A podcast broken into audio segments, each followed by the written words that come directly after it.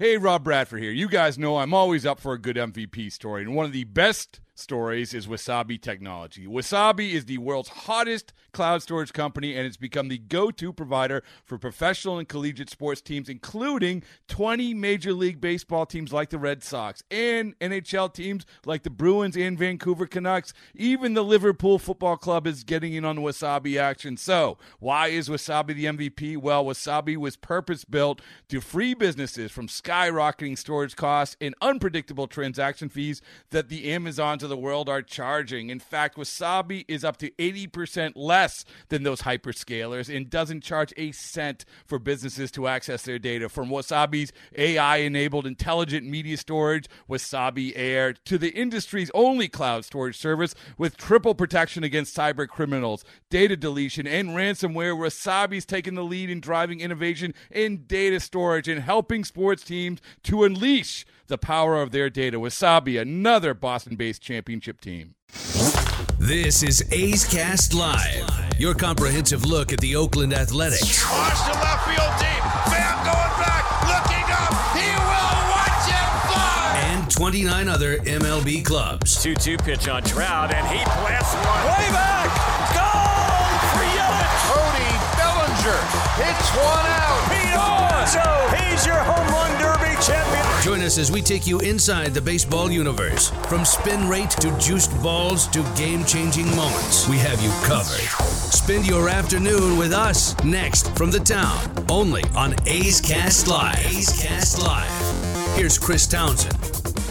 What is happening, everybody? Happy Tuesday. Hope you had a good day off yesterday as the Athletics continue their road trip two in San Diego and then four against the Los Angeles Angels of Anaheim. We've got a fantastic show for you. Jesse Rogers, ESPN, and ESPN Chicago. As the A's got a new lefty out of Chicago, so we'll find out about this new lefty at 4:15. Martin Gallegos from MLB.com at 4:30. What else is going to happen with the A's?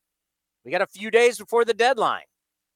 Mark Feinsand is going to join us uh, from MLB and the MLB Network. We'll be here at five, and then Mark Sweeney, remember the former left-handed hitter, played a lot of his career San Diego, L.A., the Giants, a few other teams. Had a really good career. Now does television for the Padres. He is going to join us at 5:30, better known as Swing Dog. Commander Cody, I need to I need to come clean and admit something right now. Are you ready? How was your day off? It was good. Uh, how, well, we'll get to what you you and Alex Jensen did yesterday. How how you guys did on the golf Uh, course. But what do you need that- to admit? That that was um, really bad golf yesterday. That, that that's not what you, that not, that's not what you're going to admit. Is it that you're going to give up golf or? No, no, no. Uh, I should. I woke up. I I I swung so many times yesterday. I woke up today sore. I was so. I'm like, oh my god. Um. Normally, as you know, and a lot of people know, I was born and raised in San Diego, but I've lived in the Bay Area my entire adult life. So normally I get on these text threads when the A's take on the Padres and I talk a lot of trash. And I'll rip the pod my friends were Padre fans and saying, now you got to play a big boy American League team. Let's see how it goes. And let's face it, the A's have done well against the Padres over the years. But right now, I'm afraid. I'm not popping off to these guys. Now they're attacking me as we speak, and they want to do bets and all that kind of stuff because I've won, you know, all these different bets because the A's have done well against the Padres. But right now, I'm trying to stay out of this text thread because I don't feel good about this. I mean, what happened to our team? What happened to? I mean, uh, you should start. You, you go to you, right now. Go look at it. Sean Murphy hitting 212. Seth Brown hitting 201. Matt Chapman hitting 218. Elvis is hitting 232. They only have one guy in their lineup. They only have one guy in their lineup hitting under 260. We only have one guy over 260. I mean, at some point, you got to start figuring it out. And I, I, I none of these guys' averages are going to be good. You, you do not have enough time to change this season. You just don't. And I'm hoping that these guys are going to be able just to put that out of their mind. Don't look up at the scoreboard. Just don't care about that. Start fresh today on. We're, we're, we're now getting into that. We're picking up the pace of this race, right? And before you know it, we're going to blink and it's going to be a full on sprint to the finish line. But, you know, whether you're making moves, Chafin, I can't wait to meet him. He seems like a really interesting guy, and he's having a phenomenal year. He ranks third among National League relievers in opponents' batting average, opponents' OPS, ERA. I mean, he's having a good year. But none of that's going to matter if they don't hit. And I don't know what David can do. I don't know what David has that would land a big bat. I don't know what you'd want in our system. Our system's not rated very high. So if, if the baseball Americas of the world don't believe in our system, I doubt there's other GMs that are out there going, "This is a great system." You're not going to get up Soderstrom. I mean, you just, I mean, this is this is a guy you think is going to be in the big leagues for many, many years. So I really don't know what we have to land a big bat. But Commander, something's got to happen because you can't you can't keep losing these one run games and wasting good starting pitching. The A's now 15 and 18 in one run games to where what was the final last night between the M's and the uh, Astros? I think it was 11-8 was the final Mariners won over the Astros. So Mariners are major league best 23 and 8 in one run games. And if you looked at the A's and the Mariners, they look like two teams heading in opposite directions. I hate to say that after that series, but it, it's true. And the Mar- and the Mariners went down and won again in Houston. There's something going on in Seattle. They haven't been to the playoffs since 2001, but they're starting to feel it. And they're not talking about being in rebuild mode anymore. And Jerry Dipoto, their general manager is a wheeler and a dealer. So I wouldn't be shocked to see them add. Remember when we were talking about getting Kendall Graveman? That that would be like perfect for the A's. He's cheap. Melvin likes him. He's got a bunch of buddies on the team. Like he and Bassitt still talk all the time. Everybody loves Kendall Graveman. He's a, he's a sweet kid. I always like Kendall. He's one of those guys where you say he was raised right. He's good people. He would have been a perfect fit for the A's, wouldn't he? And now a power right hander throwing 97 with that movement that he's always had. And if you watch that series, you know, Kendall must have done some serious work during Tommy John surgery because look how big his legs are. His his he just looks thicker. His neck, his shoulders, and that's why he's throwing so hard. I would have loved to have Kendall Graveman back, but I think there's no way they're going to trade Kendall Graveman now. Yeah, because I've been listening to some of the uh, the pundits on TV and uh, Buster Olney's podcast. Although Buster was out today, so David Schoenfeld hosted, and he's a Mariners fan, so he's trying to figure out if they're going to buy or sell. And I mean, I'm kind of I kind of agree. I can see the Mariners being in the middle where they they add and subtract from their roster. I mean, Jarred Kelenic, who we thought was going to be the future, is hitting 102 for them right now. Yeah, I mean, he doesn't he doesn't look like a super prospect. I'm just going to be real honest. Watching that, he looks. You know what he looks like? He looks overmatched. I was. That's what I was going to say. He looks overmatched, and he drew a big walk last night in that game against the Astros in Seattle. But the Mariners are 23 and eight in one-run games since 1900. I saw this this note. The best record in one-run games. There's three teams ahead of them. The 2016 Rangers are 36 and 11. The 2012 Orioles are 29 and 9, and the 1981 Orioles are 21 and 7. The 2016 Rangers and 2012 Orioles both made the postseason. So the Mariners at 23 and 8 uh, have a chance to make the postseason. They're one game back from the A's. They have a minus 49 run differential, but they're 24 and 11 since June 13th. So they're hot. That's what I'm saying. If you if you watched our series and then you watched last night, they're a team that's feeling it. And I took calls over the weekend. You may not have heard because I was on till like 12:30 at night. But I had calls going, "Oh, the Mariners aren't for real." What? Don't worry about what they did earlier in the season. Do, worry about what they're doing now. And they are just a game back of the A's for the second wild card. Think about that. Yeah, and, and you mentioned the, the team batting average for the A's. The the A's team batting average right now I think is around let me I just I switched because I want to see the Mariners team OPS. The A's team batting average is 233. That's 25th in baseball. The Mariners are dead last at 219. Dead last. It doesn't matter. But th- it doesn't. Yeah, they're they're they're third last in team OPS. Where the team that the A's are playing tonight, the Padres, are ninth in baseball in team batting average at 244. They have a good team OPS, and they went out and got an All Star and Adam Frazier. Which funny, I was at the game where Frazier got traded when the Pirates lost to the Giants. Frazier was playing in the game, and then I find out I look at my phone and I see he's getting traded. It was just a wild scene uh, when that happened. So the Padres add on it for their chances to, to challenge the Dodgers and Giants, but the Mariners are coming, and they're they're we thought they were going to be a year away. And remember remember that story we read earlier in the year how it was the Mariners could win the AL West, and we kind of laughed at it. They're not going to win the AL West, but they could realistically make a whoa, chance. Whoa, whoa, whoa, whoa! We still got two months of baseball to go. Yeah, and the Astros bullpen's not very good. I mean, they gave it up last night. And you look at the Padres. The Padres are seventh in runs scored. So only the Astros, the Dodgers, the Red Sox, the White Sox, the Blue Jays, and somehow the Rays. Rays are hitting a lot of home runs. But that, you know, Padres are seventh. They're going to score some runs. So what are the A's going to do? Because what's been happening lately, hitting a couple solo home runs, and that's all you get, that's not working.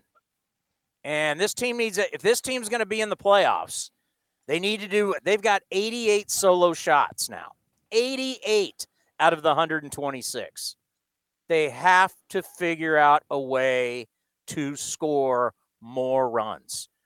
Unfortunately, you're wasting some good outings. I mean, you're talking about a rotation that's doing its job. You're talking about a rotation.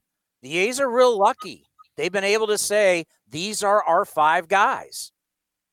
And I, I would have thought that wouldn't have happened with a guy like Mike Fiers not being in there. But with Cap going and the way Irvin's pitching, you you have a solidified five guys. Knock on wood.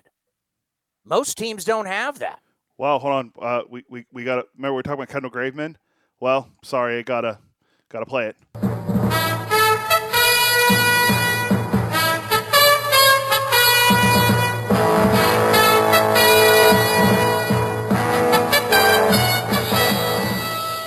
Live from the ABC Sports Desk in New York, I'm Chris Townsend.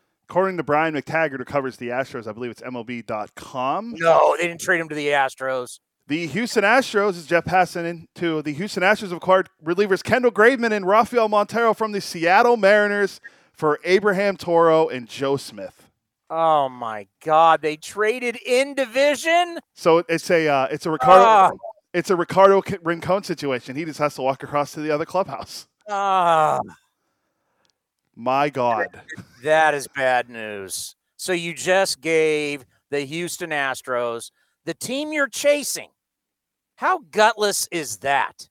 The team you're trying to track down, you just traded your closer to. Come on, what other sport does that happen? I, I don't understand. Uh, and you didn't. I mean, and you got uh, Abraham Toro and Joe Smith. Joe Smith's like forty years old. No offense to Joe Smith, he didn't. He sat out last year because of COVID, but he's like thirty six years old. And, and Abraham Toro, I mean, he was the guy to fill in for Alex Bregman. He's a nice complimentary piece. He's not a big name. He's not going to win your World Series if you're if you're Jerry, Jerry Dipoto. I don't uh, I don't understand that. You just did a deal with the team. You're you're six games back with over two months of baseball to play. I mean, who's to say? I mean, what what do you, that poor fan base? You think about how excited they were when they beat the A's on Sunday with the roof open, the sun. Their fans are going nuts. So you just take three out of four from the A's. You kind of reel in the A's a little bit. Now you go to Houston. You get a dramatic win first night in Houston, and then the next day you trade your closer to them. That's just dirty.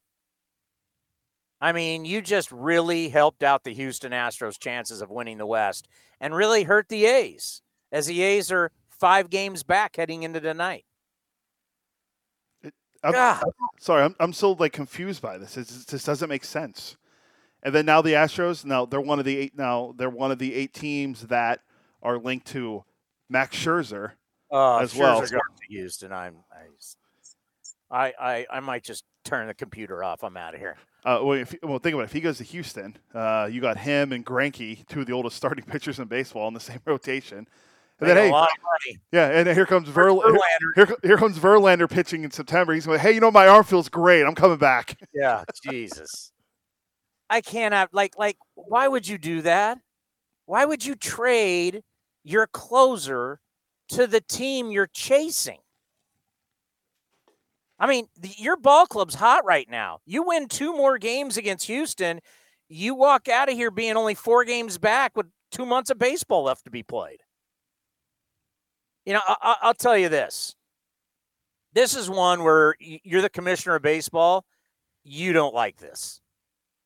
That is a really, really bad look for your sport. Because one of the problems that you have is you have teams not trying. And when you have teams that are not trying to win, it's just a bad look. It really, really is a bad. You have a team that hasn't been to the postseason since 2001 and now you're starting to sniff it, you're starting to feel it, and you trade your closer to the team that you're chasing. Now, we've done a lot of taped interviews today, so we're not going to be able to ask people about Kendall Graveman. Are you sure this is is this is this official? I mean, Passan has it now. Ken Rosenthal has it. Ryan Divish, who covers the, the the Mariners up in Seattle, said sources said the news of the Graveman of Graveman being traded to the Astros did not go over well in the Mariners clubhouse. Oh, livid. I want if they did a, a we're not even playing tonight. Yeah, you don't care. We're out of here. Hey guys, book a steakhouse somewhere in Houston, and we're going to the steakhouse. And tell the manager to bring his credit card. Oh no, they're playing. They're playing in Seattle. That's even worse. Oh, it's in Seattle. Yeah, they're playing in Seattle.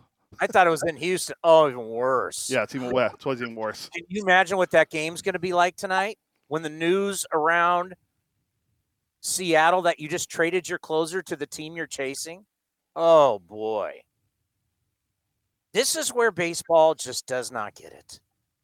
These front offices don't get it. Like this is like this is bad. It's a bad look. Here we're surrendering even though we're right on your tail and we just beat you, we're to surrender. What did they get for him? Joe Smith and Abraham Toro. Now, let me let me pull up Joe. Let me get up Joe Smith's age. Um, I want to say he's like 35 or 36. Joe Smith is 37 years old, Oh my god. and Abraham Toro is 24 years old. He's hitting 211 this year for the Astros. Oh my. So For there you go. For a guy who has become one of the best relievers in the game. Yeah. Oh, and Rafael Montero, who throws really hard for them as well. And and oh by the way, he's cheap. You're not paying Kendall Graveman anything. He's making like the minimum. Uh, real quick before we get to Jesse Rogers, this is more from Passan. Mariners are far from done. They're still looking to add players per sources and could be very active over the next 72 hours. So they have another reliever, Paul Sewald, who's been really good for them too. He's probably going to be their closer now. But they're still going to be active being buyers. So that's why I said they can be a buyer and a seller where they got rid of Graveman, but You got but, you got rid of great like we couldn't come up with a better package than a 37 year old and a guy that can't hit. uh, yeah, pretty much. I mean, that's what you gave up. You, hey, take this old dude and this other guy who can't hit and give me your closer. Because last time I checked, you, you need multiple guys to be good to win in the postseason. So are, are you telling me now they're going to go out and trade for another reliever, a guy that who makes more money than Kendall Graveman? This does not. Hey, listen, I know I'm just a talk show host. This does not make sense. All righty. Earlier today, we caught up with Jesse Rogers from ESPN. And what's interesting about him, he's based in Chicago. So we'll ask him about the new left hander that the A's got. Here is Jesse Rogers. It's always great to get have you back on the program. How are you? Doing well, doing well. Looking forward to the rest of this week where we'll see a lot of names change teams, and then uh, you know it's always fun. The final two months, teams know what they have. Um, you know, uh, no waiver wire trades anymore. So once August first comes, everybody knows what they have, and it's a race to the finish. Well, we know Chafin has been really good for the Cubs, and the A's have acquired him. Uh, he's a character. Tell us what we're getting with this left-hander. Yeah, I think Chicago kind of brought out his personality. It was kind of hidden, I believe, in um, in Arizona. Uh, fun guy. I mean, he looks like an old school guy. He, he belongs in the '70s. He's got the mustache going, the goofy hair. He belongs in the bullpen in the '70s, smoking a cigarette. That's that's the look, and he um, plays it up. You know, I don't, I don't know again if, if if people sort of brought that out of him previously, but I think his personality really, really shined in Chicago. So you'll see that and you'll see some some devastating stuff. He doesn't really trick you. I mean, it's just good, good hard fastball, some some decent off speed, um, and that's it. He comes right at you. So I think it just sort of all came together for him this year. I don't think there was any sort of magic formula. Relievers are volatile. Sometimes they have good years that sort of come out of nowhere. Other times, bad ones. This is one of those good ones for Chafin. Let's see if it continues. Well, last night was just an unbelievable walk off. The way that went down, Javi Baez, and then you you turn around and go, "Wait a minute, scratch from the lineup tonight? What's going on there, Wrigley Field?" Yeah, it's not that big of a deal. Everyone's making a big deal out of this. He he had a bruised heel. He didn't start yesterday, so he pinch hit. He won the game. Yeah, he had some antics with Amir Garrett. It's like old news. They've they've these two have battled before. I, I don't think even Reds players are that upset at Javi for for for getting a little demonstrative after the fact. Amir Garrett's kind of a villain, and I think in his own locker room sometimes. So um, he gave it a try pregame today. He's not going to start. He's not getting traded tonight, and I don't think he's going to be traded this week. He is a free agent at the end of this year. So uh, to me, it's much much ado about nothing. I think other people, maybe from the outside looking in, are are wondering what's going on. But he's got a bad heel. He hurt it a couple days ago, and you know maybe he pinch hits and wins it again tonight. But uh, let me tell you something. I mentioned um, before we went on about bullpen guys with bad ERAs. Amir yeah. Garrett, what is he doing in baseball? To be honest, what is he doing pitching on a major league mound with a seven plus ERA? Every time he enters the game, the other team scores. The Reds bullpen is the worst in baseball. Amir Garrett's a big part of it. So forget about all the antics. He's a bad pitcher right now. Well, I, I got to tell you, we just got done with a with a four game set in Seattle. Every game is well over three hours. Uh, not a whole lot of action, not a whole lot of balls put in play. I don't know what the commissioner's office can do, but at some point they're going to start looking around, going, "This game at times is unwatchable." Yes, and that's the thing. Some will say it's a great game, but there are more and more. I mean, it, it is a great game if, if you just look at it from 30,000 feet, but more and more nights are like you're talking about. Um, last night was a great example. I mean, it's it's a nine inning, six five game. Granted, it's a close game. It's six five, not 13-12, over four hours. I'm talking about Wrigley Field last night. Yeah. Over four hours to complete a nine inning game that isn't 21 to 20, right? I mean, six to five. So this is the problem. Games like that, three to two go you know, three to two, two to one go on forever.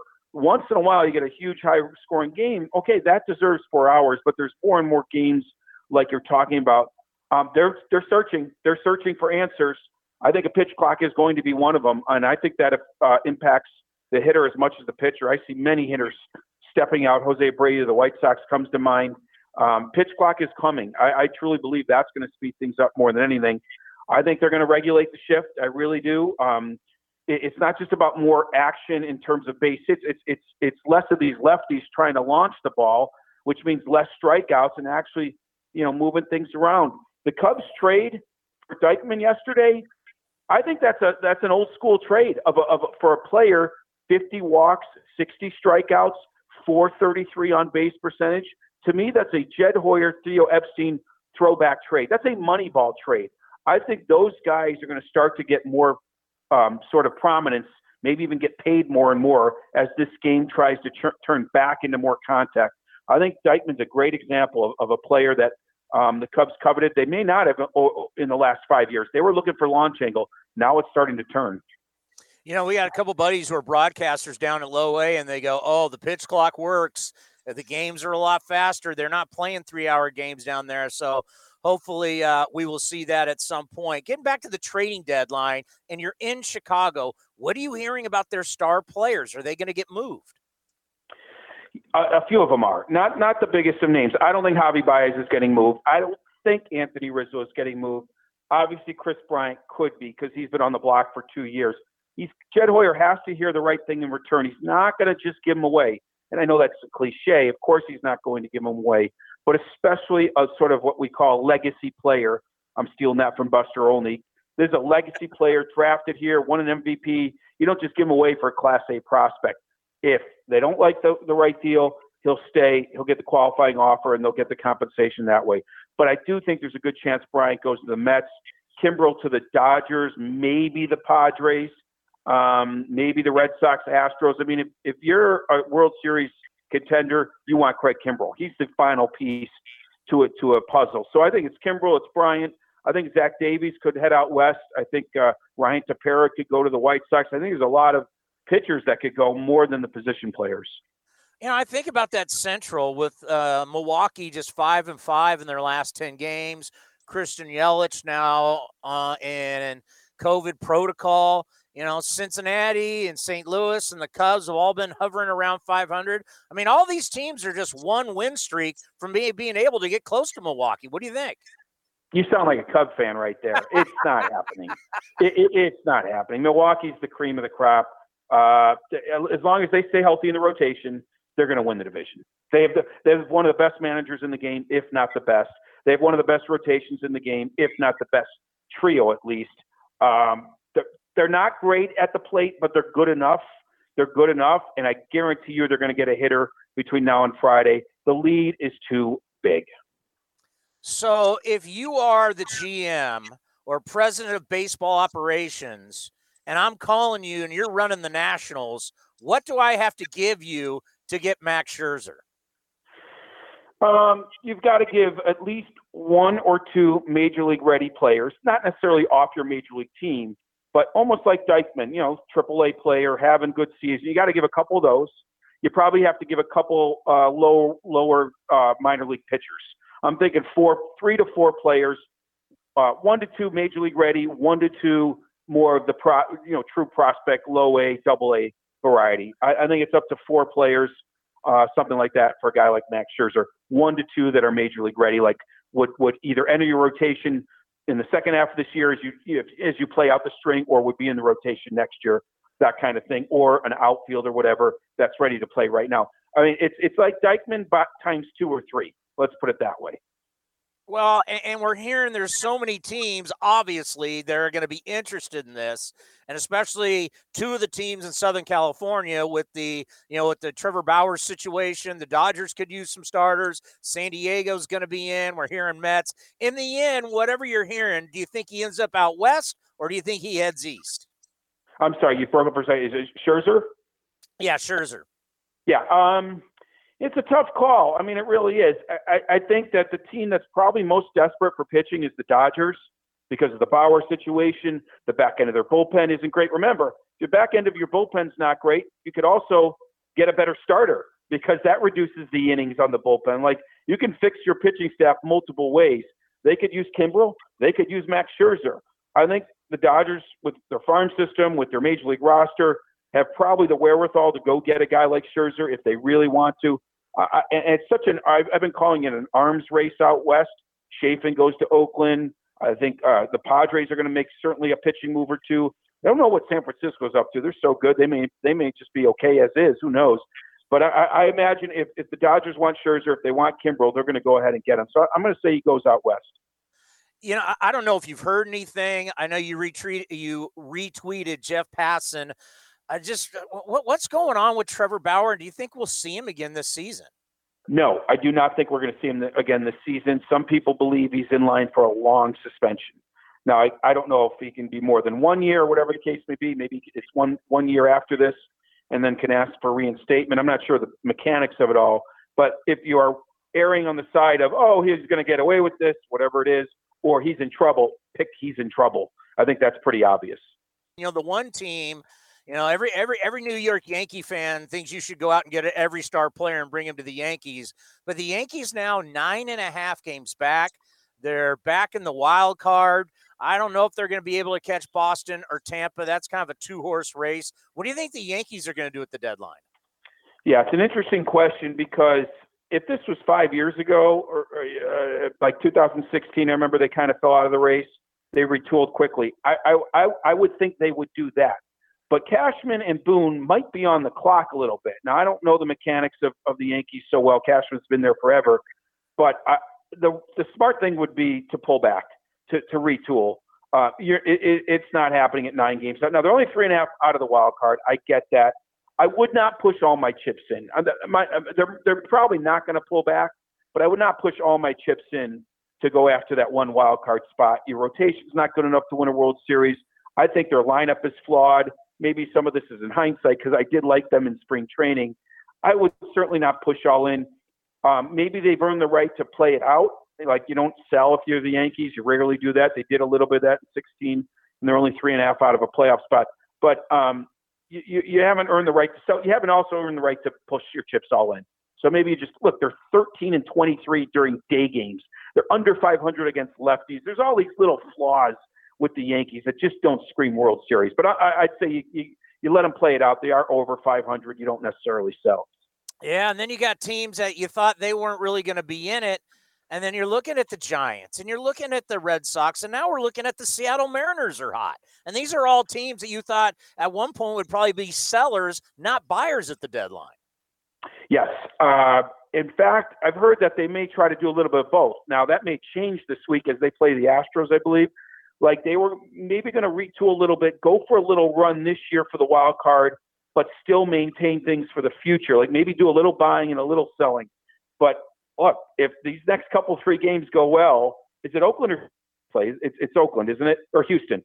Anyway, if they overtake Oakland, then you got to start thinking about more than that. So I think Seattle's going to wait all the way until Friday um, and and make some decisions at that point. I think that they're just going to sort of waste the progress they're making and and and and wait for next year. I think they're going to push a little bit. There's another situation.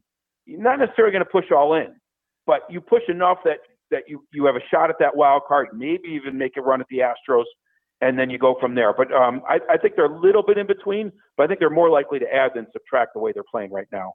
Who do you think? We'll end on this. Who do you think is going to be the biggest mover and shaker out of all these teams, whether you're a buyer or a seller? Well, I mean, certainly the Cubs will, will will be moving at least three players. I mean, that's that's a lot, right? Three or four players. I, I think that that's a fait accompli. A couple pitchers, maybe KB. So from the sellers market, I would say the Cubs, probably the Twins. There's no reason to hold on to a few of those guys, although I'm not sure how many guys are that coveted other than uh, Berrios. So I say Cubs and Twins for sellers. I think the Dodgers. I think they see the writing on the wall. You, they're not really um, looking like that, you know, repeat, you know, sure thing that a lot of people thought they might be. Bauer situation, Kenley Jansen blowing saves. I think the Dodgers, um, the Rays could be pretty active as well. Those are the couple teams I'm hearing about. Uh, I wouldn't count out the Blue Jays though; they're kind of far from first place as well. Um, but you know, I get it. They may want to make another uh, wild card push. They're about four and a half out. So those are the couple, uh, couple three teams I'm hearing about. Um, the Mets will probably add as well. Look, it, it, it, the biggest adder probably to me is the Dodgers. Well, it's always great to have you on. Be well, be safe, and let's talk soon. Anytime. Should be an interesting final couple months. Take care. I, I just I can't believe this is going on. I, am texting people that I know in the game, going, "This is this is almost criminal." The the the Seattle Mariners have just traded Kendall Graveman to their division rival. Kendall is 4 0 with his 0.82 ERA and 10 saves. And you traded that to the team you're chasing? Unbelievable. Martin Gallegos will join us next, right here on A's Cast Live.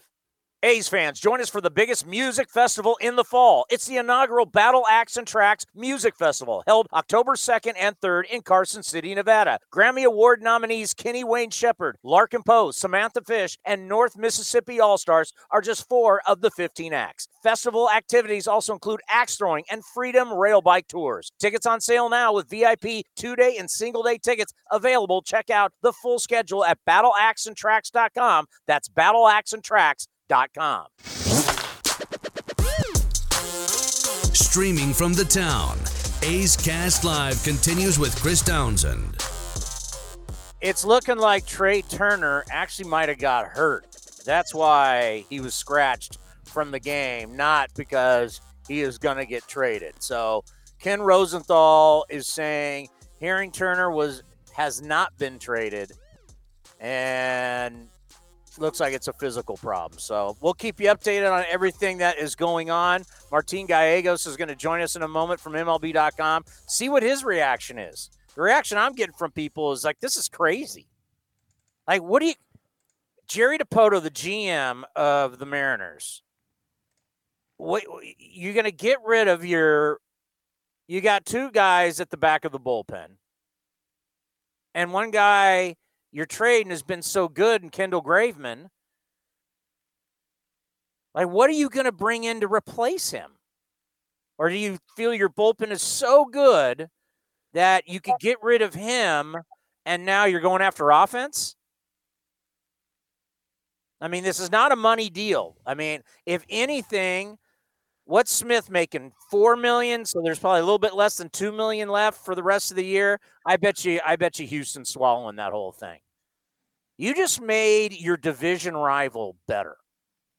The team who you're legitimately chasing. This division is not over. The A's and the Mariners are still in this thing with over two months of baseball left. But one of the biggest weaknesses for the Astros, you just help band aid. You just put a band aid on them. Here you go.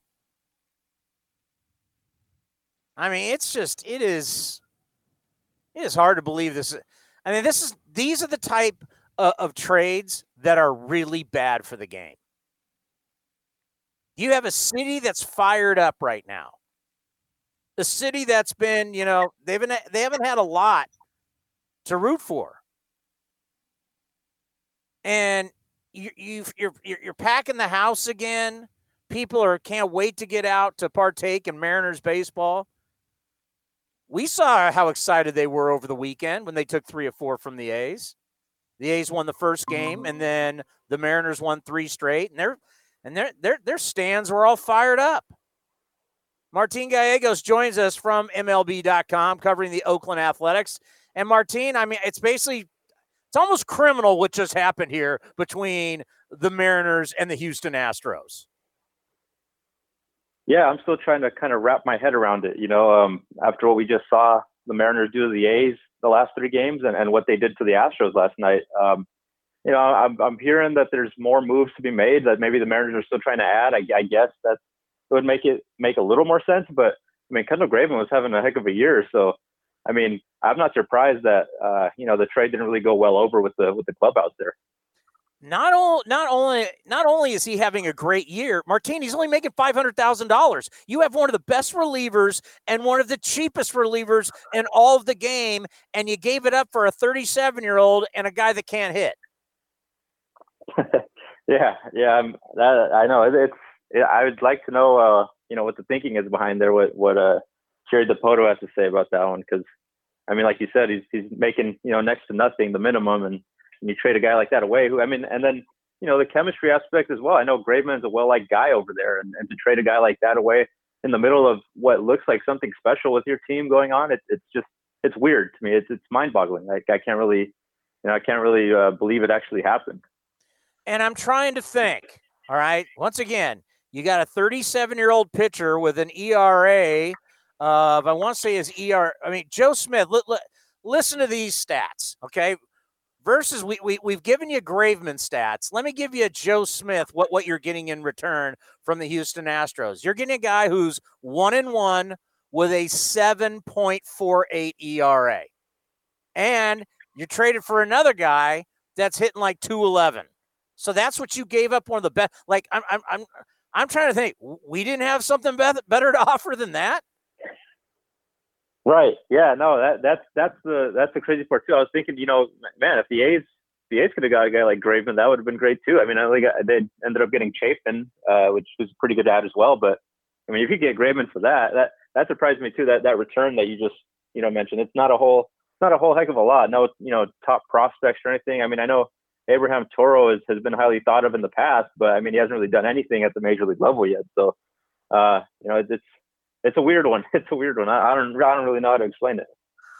Yeah, if you would have been able to pick up Graveman and Chafin, so you got a terrific left-hander and then a guy that's been lights out as a closer, and then now you're going to do that with Lou Trivino and Diekman and the way Ser- Sergio Romo's come on, Yusmeiro Petit. Now you would have really lengthened your bullpen, and it was there's really we're, we're talking about really no money in this deal either. That's that's also the thing when you start matching up the salaries, it's just like I I I, I don't get. Jerry Dipoto's got a lot of ex- uh, explaining to do, and, and you know what? I, if I'm a Mariners player, if I'm a Mariners fan, I don't know what he's planning on doing, but I'm upset right now. Yeah, for sure. I mean, like I said, that that that series against the A's, I mean, it, it felt like you know a team with yeah had something special going on. I mean, the the fans were into it, and the, and the Mariners just seem to have that you know special thing where like you know no matter what the situation is, they you they feel like they're going to win the ball game. And, and the A's have had you know feelings like that in the past, and um, it, it felt like you know a young team on the rise. So you know, we'll see if they if they make any other additions here. But just to to get rid of a guy like Graveman, no matter who they end up getting, it, I, I don't know. I don't understand uh, what the what the thinking is there. Well, uh, with Chafin, we know we're getting a guy with a personality, and he's going to be fun to interview. But he's also having one heck of a year for the Cubs. Talk about what the what the uh, Athletics got from Chicago. Yeah, I mean, one of the best uh, left-handed relievers in the game this year. It seems like just by looking at the numbers and you know the the year that he's putting together in Chicago. I know he's obviously a, a really well-liked guy in the clubhouse. So I mean, it, it fits right in with the A's in terms of you know guys that they like to bring in off the field, you know, personality-wise. So um, you know, it, will it'll be a, a big addition for them. I think you know they they were pretty thin on late inning relievers who they can you know really rely on to be that bridge to Trivino in the ninth, and now you know, you got Yusmeiro Petit, and then you, now you've got two lefties who who Bob Melvin trusts in Jake Diekman and, and Andrew Chafin. So, you know, I expect them to kind of step in and be, you know, immediately slot into that seventh inning, eighth inning role, you know, depending on matchups and, and who's who's facing. But um, you know, he's been good against both guys from the left side and the right side. So, I mean, it was a good pickup. I mean, it, it you know, I wasn't really, I didn't really have Chafin on my radar, uh, you know, going into it, cause just because I wasn't sure if the Cubs were going to be even selling. But uh, you look at the numbers, and then you know he's had a great year. So, I mean, I, I think it's pretty good get. You know, we'll see what if they end up doing anything else before Friday, but um, they at least you know address the need that they that they had in the bullpen for sure. You know, one question I get a lot in the post game show is, do the A's have enough in their minor league system to land like a big bat? you know, because they're their minor league system, and I always applaud them. They always try and win, so they're never going to have a top rated farm system. But what do you do? You think they got enough pieces to go get a big name or a big bat? You know, it's tough. I mean, there you, you mentioned their their farm system isn't great, um, but I mean, you see all around the league. I mean, it, it's kind of tough to tell. I mean, it, it depends on the team. I mean, there, there's certain teams that might like a guy who's in the system right now who you you you view him and you're like, oh, I don't think that guy's going to be enough to get a certain person, like like we saw with the Graveman deal today. Um, but uh, obviously, obviously, you know, a bat, especially an impact bat, will be in higher demand. Um, you know, there, you've heard the names that are out there already. You know, whether teams are willing to to sell them or not. I think it's still kind of developing, but um, you know, I, I think they they've got enough to get you know some type of bat. I don't know if it's like a you know a top tier name like a Joey Gallo if he were to become available or Trevor Story, but you know, I think I think they got pieces to find you know some type of bat that that I think would be considered an upgrade for this lineup. You know, when I think about Joey Gallo, you know, we saw him when he was red hot, right? I mean, Eh, you threw the ball anywhere around the plate and he was crushing. And everybody's like, you got to go get Gallo. And I went, nah, I'm not so sure. Well, ever since he tore up the A's in that series, he's back to hitting 222. So I'm not sure he, he's the kind of guy that, you know, don't you think if the A's are going to add anybody, they got to find somebody that can make contact? Yeah, you know, I mean, you look you look at last year when they went out and got Tommy La Stella and how how you know much improved that lineup became. It became you know much more tougher. You know, in those first innings when you had La Stella and Semien batting at the top of the order, La Stella never struck out, and he seemed to be kind of a pest there who would extend at bats, kind of like what Mark Canha has been able to do right now. If you were to add another guy like that in the top two slots in the lineup, you know, it'd be so much. Uh, it would you know open up so much more possibilities for them uh, you know, a guy who can get on base for Matt Olson because right now it seems like Matt Olson is, you know, continuing his tear after the All Star break, but you know, it's the guys around him who are who have high expectations that aren't really, you know, performing up to their uh, their career averages right now. And and you know, at some point, regardless of whether or not they go out and get a bat, they're going to need some of these guys, you know, especially a guy like a Matt Chapman or Ramon Laureano who you're counting on to be, you know, a middle of the order threat and and help out Olson and form a formidable three, four, five. You know, those guys got to you got to you know pick it up here a little bit. And, and Ramon Laureano's been swinging the bat here uh, better as of late. You know, Chapman homered in Seattle, but it's been you know pretty inconsistent for the most part. And it's a lot of guys in that lineup as well. So I mean, regardless of what they what they do, you know, they need their their own guys to start you know picking up the pace a little bit here and helping out you know Matt Olson in that lineup. Yeah, um, no question. I mean, I'm looking at the lineup right now that's going up against the Padres. The Padres, every player in their lineup is hitting 260 or more, except one guy. And then for the A's, they only have one guy hitting above 260, which is Matt Olson. And I just wonder, and we really don't get to talk to the guys like we normally do. We're still in the the COVID protocol deal. Uh, but but you know, when you're hitting 218 and it's almost August, at one point you just say to hell with it i'm not going to worry about my average and i'm just going to act like you know starting today it's it's it's a whole new start hit like a reset button right. Yeah you know i mean you have to. And uh you know they had the off day in san diego on monday so maybe that that helped guys out a little bit. I know the all-star break was a chance for some guys to reset. And some guys did come out swinging you know okay out of the all-star break. I know seth brown got off to a little bit of a good start. Mitch moreland was swinging the bat better uh you know right after he got back. Um, so, you know, you can't look at the numbers that you've put up to this point because I mean, a lot of them are, are, are obviously going to be very down.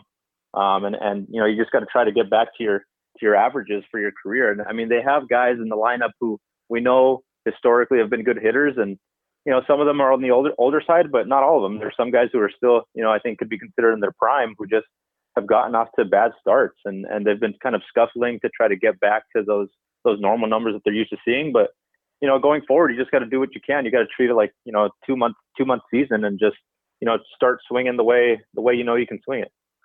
Well, after today's news, I think what we have to root for going forward is that Max Scherzer, if he's going to be dealt, he gets dealt to either the Dodgers or the Padres and keep him out of Houston. I mean, if you're an A's fan looking at it, right? Isn't that get, get him out of the American League and get him to the National or to the Mets, whoever? Just, just, just not Houston. Yeah, you know, anywhere else. I mean, I know, I know it sounds like his preferred destination is somewhere on the west, so maybe send him way west to like California somewhere. But um, yeah, you don't want to see that guy go to the go to the Astros. I mean, it it, it would. It would get vibes of like you know getting Justin when they got Justin Verlander a few years back. You know, just a guy who is obviously a, a dominant guy and a dominant postseason pitcher as well. So you don't want to see that guy in your division for sure. You know, we've talked so much of, about payroll and locking guys up long term and you know, Matt Olson, the All Star. I've said it on this program many times. If I had to bet one A to be an MVP, if I had to put my money on it, I'd put Matt Olson. Don't you think now, with, with the way the last couple seasons have gone, if the A's are going to put their money on one guy, and if you were running this team, wouldn't you do it on Matt Olson? Yeah, it feels like it. You know, I mean, he really, I mean, the way the evolution he's gone through as a hitter, uh, is just incredible. And I mean, he's he's an all-around great player now. I mean, there's no flaws in his game. Before you thought, well, maybe you know he's a guy who's going to hit for a lot of power, but maybe he won't hit for a high average, and he might strike out a lot. Well, he's not really striking out anymore. He's hitting for a high average. He's hitting the ball to all fields.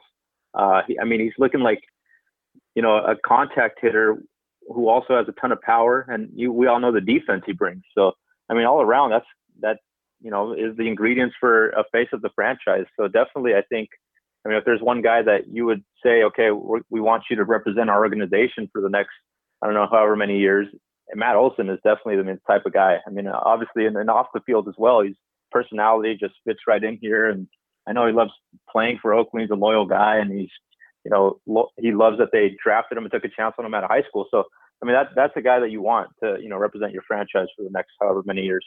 And wouldn't you say they need to do it soon? Because every single time he goes deep, and he, and every single time he's driving and runs, he's just getting more expensive by the day. Yeah, no, he's definitely made a lot of money for himself this year. And then with arbitration coming up, you know, the the price tag will only go up. So I mean, if you choose to go arbitration route, it's going to be expensive regardless.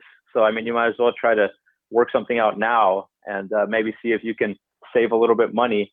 To whereas, you know, if he keeps this up, you're going to be saying, well, I'm, we're sure glad we signed him before, you know, he won an MVP or before he, you know, you know, blossomed into a national star. Because I mean, you know, he seems to be heading that direction. Like he's only going to be getting better. It seems like this is just the start of, you know, his next phase in his career being a truly elite player. It feels like.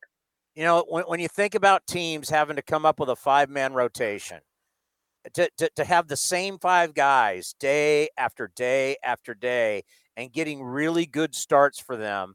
I mean, you look at what Cap's been able to do. You look at Cole Irvin, you know, basically you're four and five.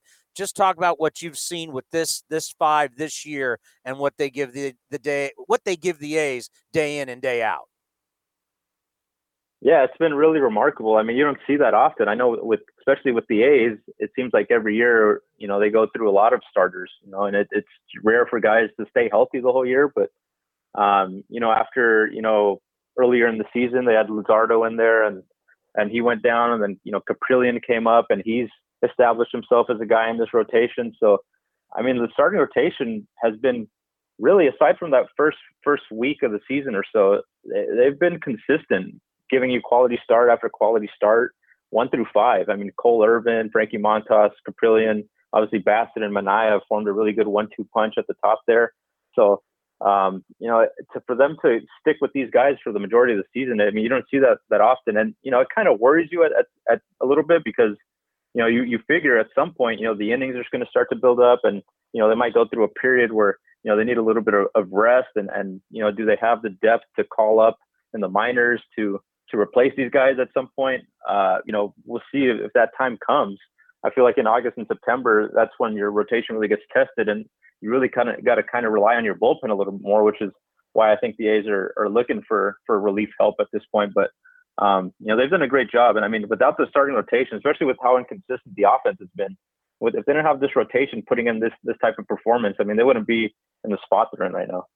Yeah, and the thing is, they're feeding off of each other. And I hear you get you get a little bit worried about the workload, but right now each one of these guys, no one wants to be the weak link. And just talk about that battle, that internal fun battle that they have with each other, because because no one wants to be the guy that messes it up. Oh yeah, for sure. I mean, they they they talk about all the time. I mean, Bassitt, I think, is kind of the leader there, and he kind of sets that tone of okay, let's go out there and compete with each other every day. And you know, they've got guys on here who are hungry too. I mean, Cole Irvin was a guy who never really got a shot in Philly. Now he's getting a shot with the A's, and he's kind of determined to prove that he can be a starter in this league. James Kaprielian had all those injury issues in the past, and people were kind of writing him off, and he's determined to, to prove that he can be that you know prospect that everyone was was highly touting him to be um, in the, at the major league level. You know, Frankie Montas has nasty stuff, and you know we've seen him kind of pitch a lot better here recently. In in Seattle, he had that little you know hiccup with the two back-to-back homers. But other than that, he looked dominant as well. So um, yeah, I mean, everyone kind of just passes the baton. Nobody, like you said, wants to be the weak link. Everybody wants to go out there and and give their team a chance to win. And you know, majority of times they they're giving them a chance to win. You know, so so definitely. Uh, I mean, I, I look at this rotation. It might not have like the big names, but one through five. I mean, you stack it up with the other rotations around baseball, and it, it's got to be up there with the top uh, rotations in the game. Have you been traveling at all? Yeah, yeah. Finally been traveling here last uh, started in around June. So yeah, we're we're on the road again. How, how is that? Uh, it's been it's been good. You know, it's good to get out again and and be able to go to other cities and and uh, see other ballparks. We're still not able to go in the clubhouse or anything, but we're able to go on the field for BP and and we're able to talk to players. So um, it's nice to kind of get that interaction back again um, it is kind of weird traveling, just going on on airports again and going on planes. But yeah. you know, you kind of, kind of, you know, it comes back to you after doing it for so long. But I mean, I'm enjoying it. You know, I'm I'm enjoying it. I'm I'm lucky and glad that that we're traveling again, and hopefully, uh, we get even more back to normal soon with the clubhouse and stuff. Yeah, I remember when I took the kids on an off day down to Disneyland and just getting on a plane with the mask and everything. You're like, wow, this is yeah. weird, but good for you. You know, I mean, I I forget what it's like to travel. It's it's been a long time, and I can't wait to get back out on the road.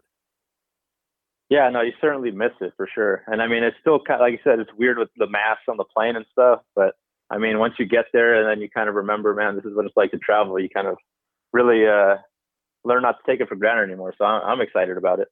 Enjoy the next two days in San Diego and then four in Anaheim, and we'll see you back at the Coliseum. All right. Thanks, Tom. See you later. Martin Gallegos from MLB.com. Everybody in baseball right now is scratching their heads. Why would you do a deal like this?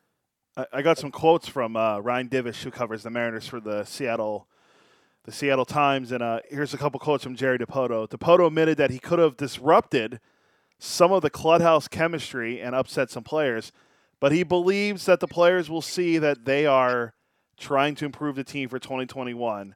Dipoto also said that the trade doesn't make sense as a standalone trade, but that it will with the succession of moves they want to make. And now all the former, uh, all the Astros beat writers are posting pictures of Abraham Toro in Mariners gear because he's already in his Mariners uniform on the field in Seattle. It really makes no sense. I don't know how you made your team better.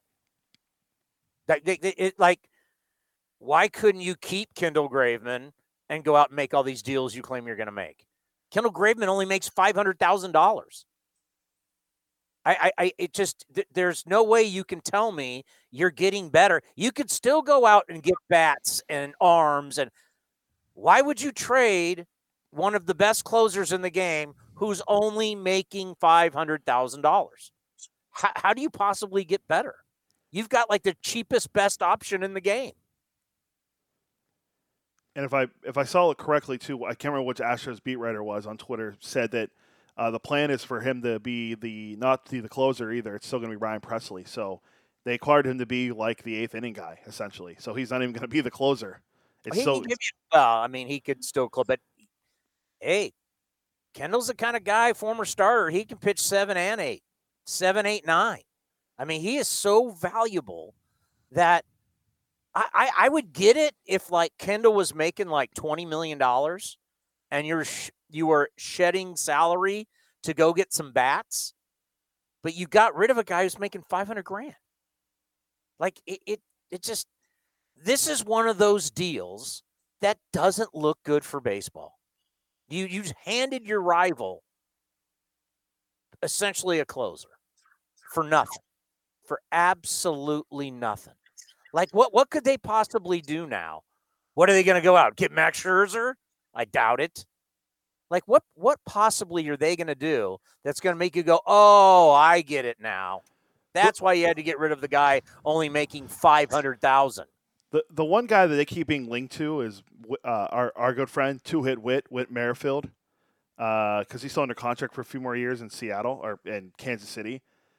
But like, what are you gonna do? Are you gonna flip Abraham Toro for him in a deal? Like, is that was that why? You, is, is did Dayton Moore call Jerry Dipoto and go, "Hey, I'll trade you Whit, but you you got to get Abraham Toro from from the from the uh, the Astros. Oh, no, no, no. You got to get Joe Smith, thirty-seven year old with a seven point four eight ERA. You you go get him, and Whit is yours.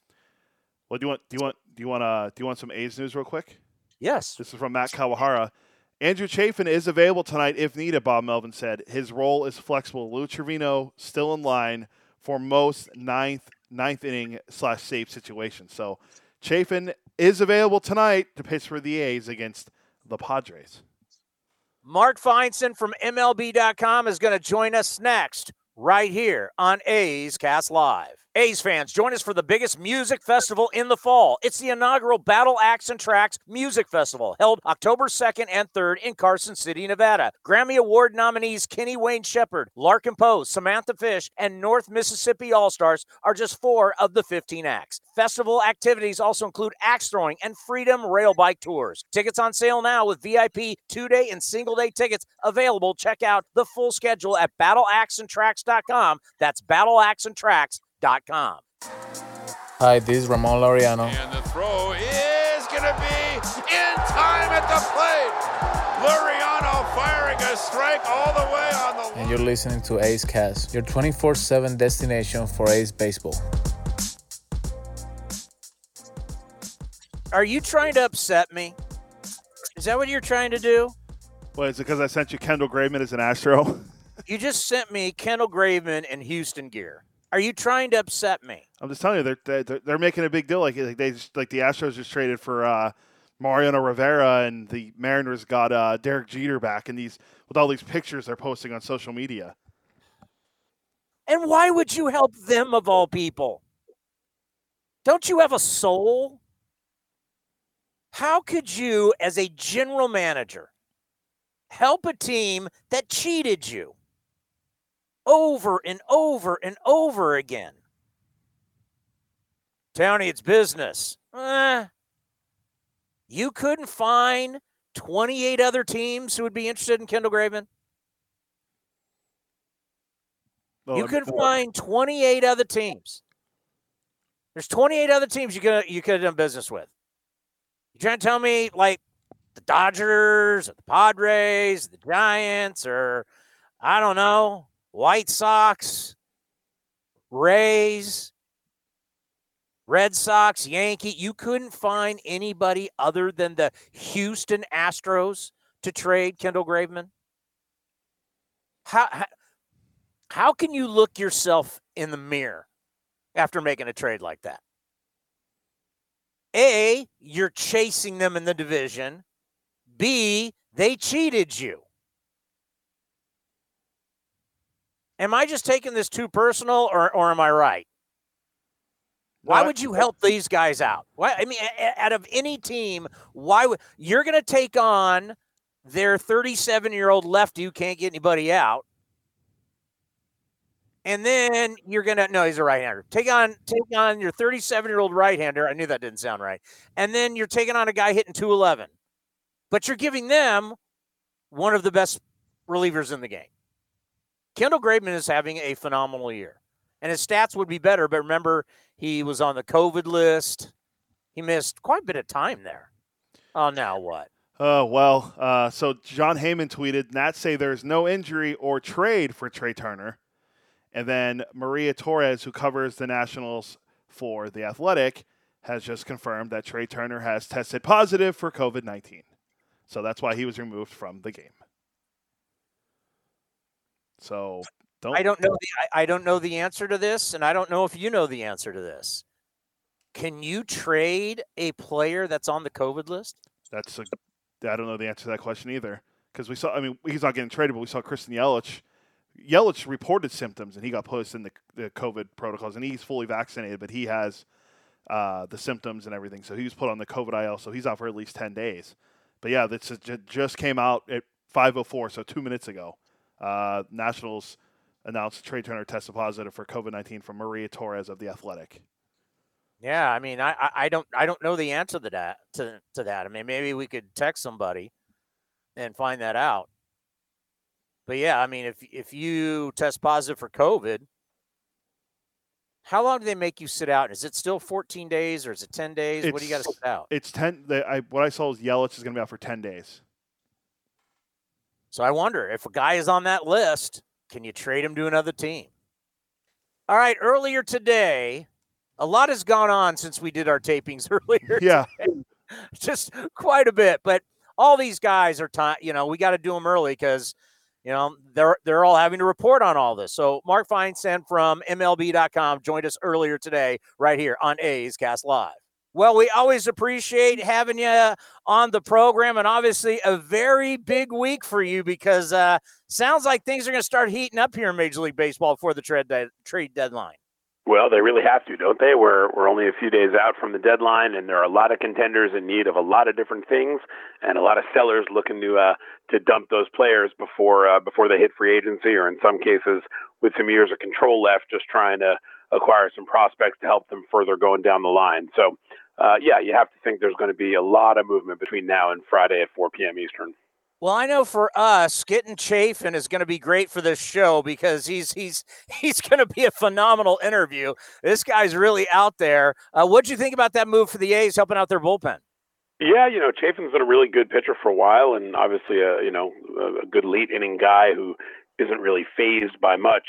Um, you know, I think he was a definitely a good addition for a uh, an A's team that needed a little bit of a boost in the bullpen. I'm not sure they're even done. There could be more more bullpen help on the way. There's a lot of relievers out there, and um, you know th- that's the most the most competitive area leading up to the deadline is definitely going to be the bullpen.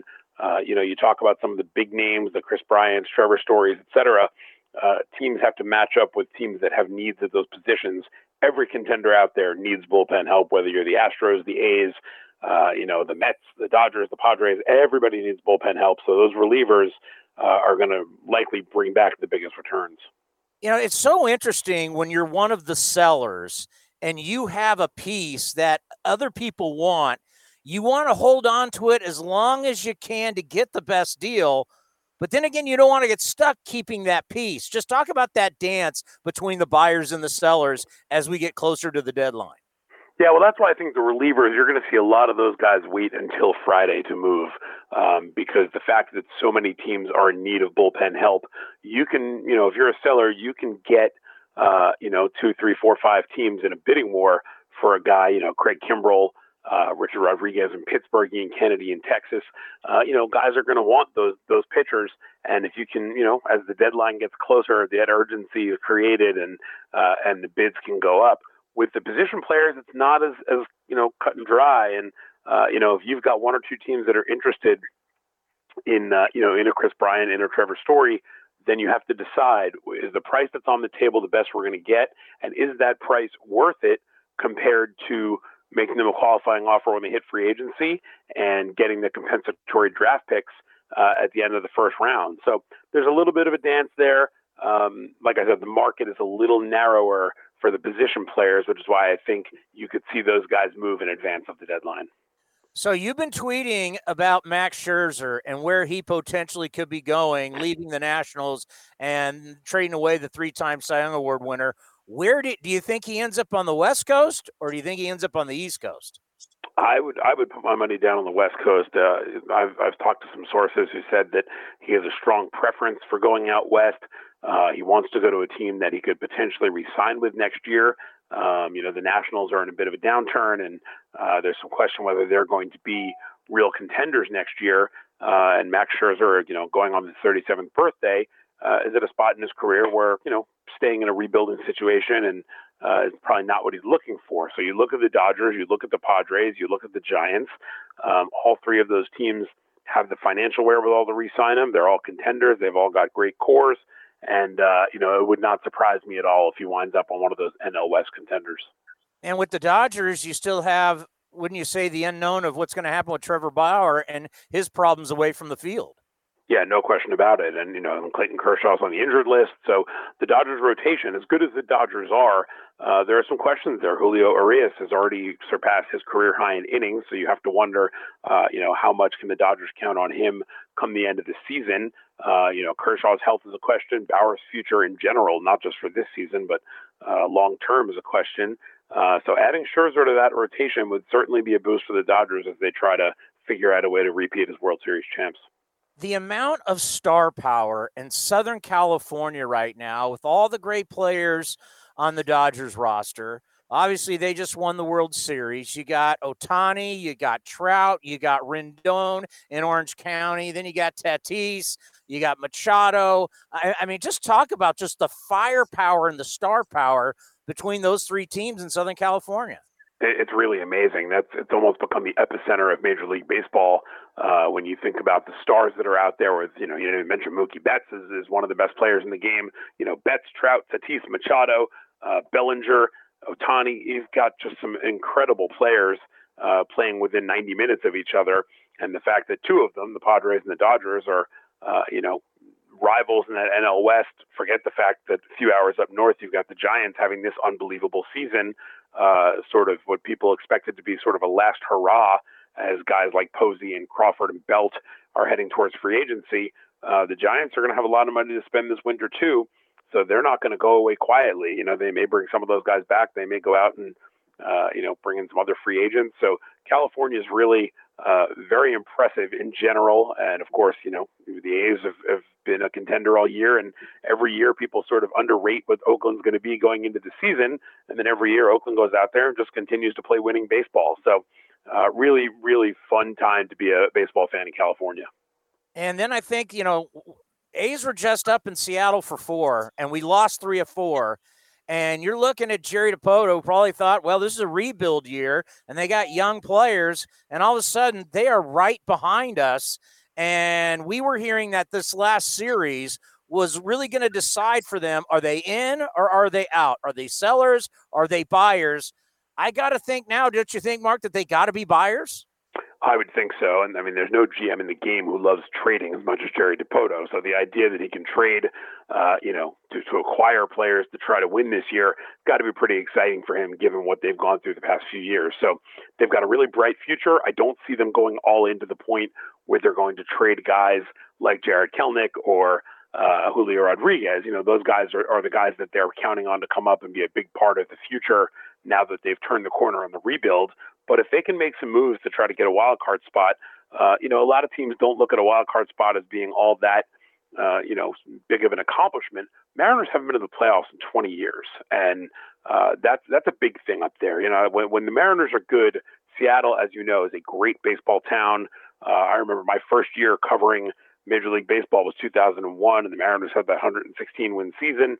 Uh, and I was out there for the ALCS with the Yankees and Mariners, and it was electric. And that ballpark gets really, really exciting when Seattle is good. So uh, I think Dipoto will make some moves to try to upgrade his ro- roster right now um, in an effort to get to the playoffs. But I don't think it will be at the expense of the, uh, you know, the next five or six years. Yeah, they're, they they got a fever up there right now. I mean, they we, we saw it on Saturday and Sunday playing these really close games, and T-Mobile was absolutely packed. And it's just crazy to think that everybody in the NFL, everybody in the NBA, everybody in the NHL, and 29 other teams in Major League Baseball, everybody's been to the playoffs since since since the since the Mariners. I mean, since they got in and that that long ago, and that's just crazy to think that every uh, of the major professional sports teams in this country have been to the playoffs and they haven't. It's just wild. Yeah, it's completely uh, insane, actually. And you think about it, they've had some really good players during that stretch too. It's not like they've been sitting here with an awful roster. They've had some years where they've had winning records and been close, but they just haven't been able to get over that hump. And uh, you know, you think about Felix Hernandez's entire career. Uh, you had one of the, the best pitchers in the game pitching up there, and they just couldn't couldn't get over that hump. So, uh, you know, Seattle is a great sports town. We've seen it with the Seahawks uh, you know, when they've been good and, and they've had this run here the last 10 or 12 years, um, you know, how, how much the city gets behind them. And we've seen that with the Mariners. And so I think Jerry Dipoto owes it to the fan base and to the guys on that team and, and the manager, Scott Servais. And, you know, they, they've had a really impressive year where they've gotten to a point that nobody thought they would be. Uh, so I think they owe it to them to, you know, go out, get some reinforcements, don't mortgage the future to do it, um, but they've got they've got enough prospects out there. They've got enough players that uh, you know Jerry Jerry's a very creative guy, and I think he'll make some moves to try to uh, you know try to boost their chances to get back to the postseason. So, with all your sources and everybody you're talking to right now, has there been a name that has shocked you to a point you go, "Wow, I can't believe that guy's available"? Not really. You know, uh, this stuff is covered so so much now that every possibility is basically thrown out there as an option, right? I mean, for you know, ten days ago, I would have told you the Nationals are not trading Max Scherzer, the Nationals are not making any huge selling moves. Then they go out have a bad ten days, they get swept by the Orioles, and now all of a sudden Max Scherzer is the most coveted guy on the on the market. I would say if there's one player that surprises me, um, the idea of Washington trading Trea Turner seems like uh, you know a bit of a, an out there scenario. And I think the only way Turner gets moved, because he's not a free agent, he's got another year of control. Um, the only way he gets moved is if a team comes to the Nationals and says, here's a deal you can't possibly refuse. The reason I don't think that's going to happen is a team that is that um, you know desperate at shortstop. There are some rental options out there. Trevor Story, Javier Baez, who will cost a lot less than Trea Turner and could have a similar impact on this year's race. So Turner is probably the guy whose name is out there that uh, that surprised me more than anybody else. Let's end on this. Whether you're a buyer or a seller, what you're hearing out there, who do you think will be the most active team? Well, I think you look at the Padres and, and just AJ Preller's history tells you that he is not going to be quiet during this trade deadline. Um, so I, I would not be surprised. You know, they've already made a move um, and and I don't think they're done.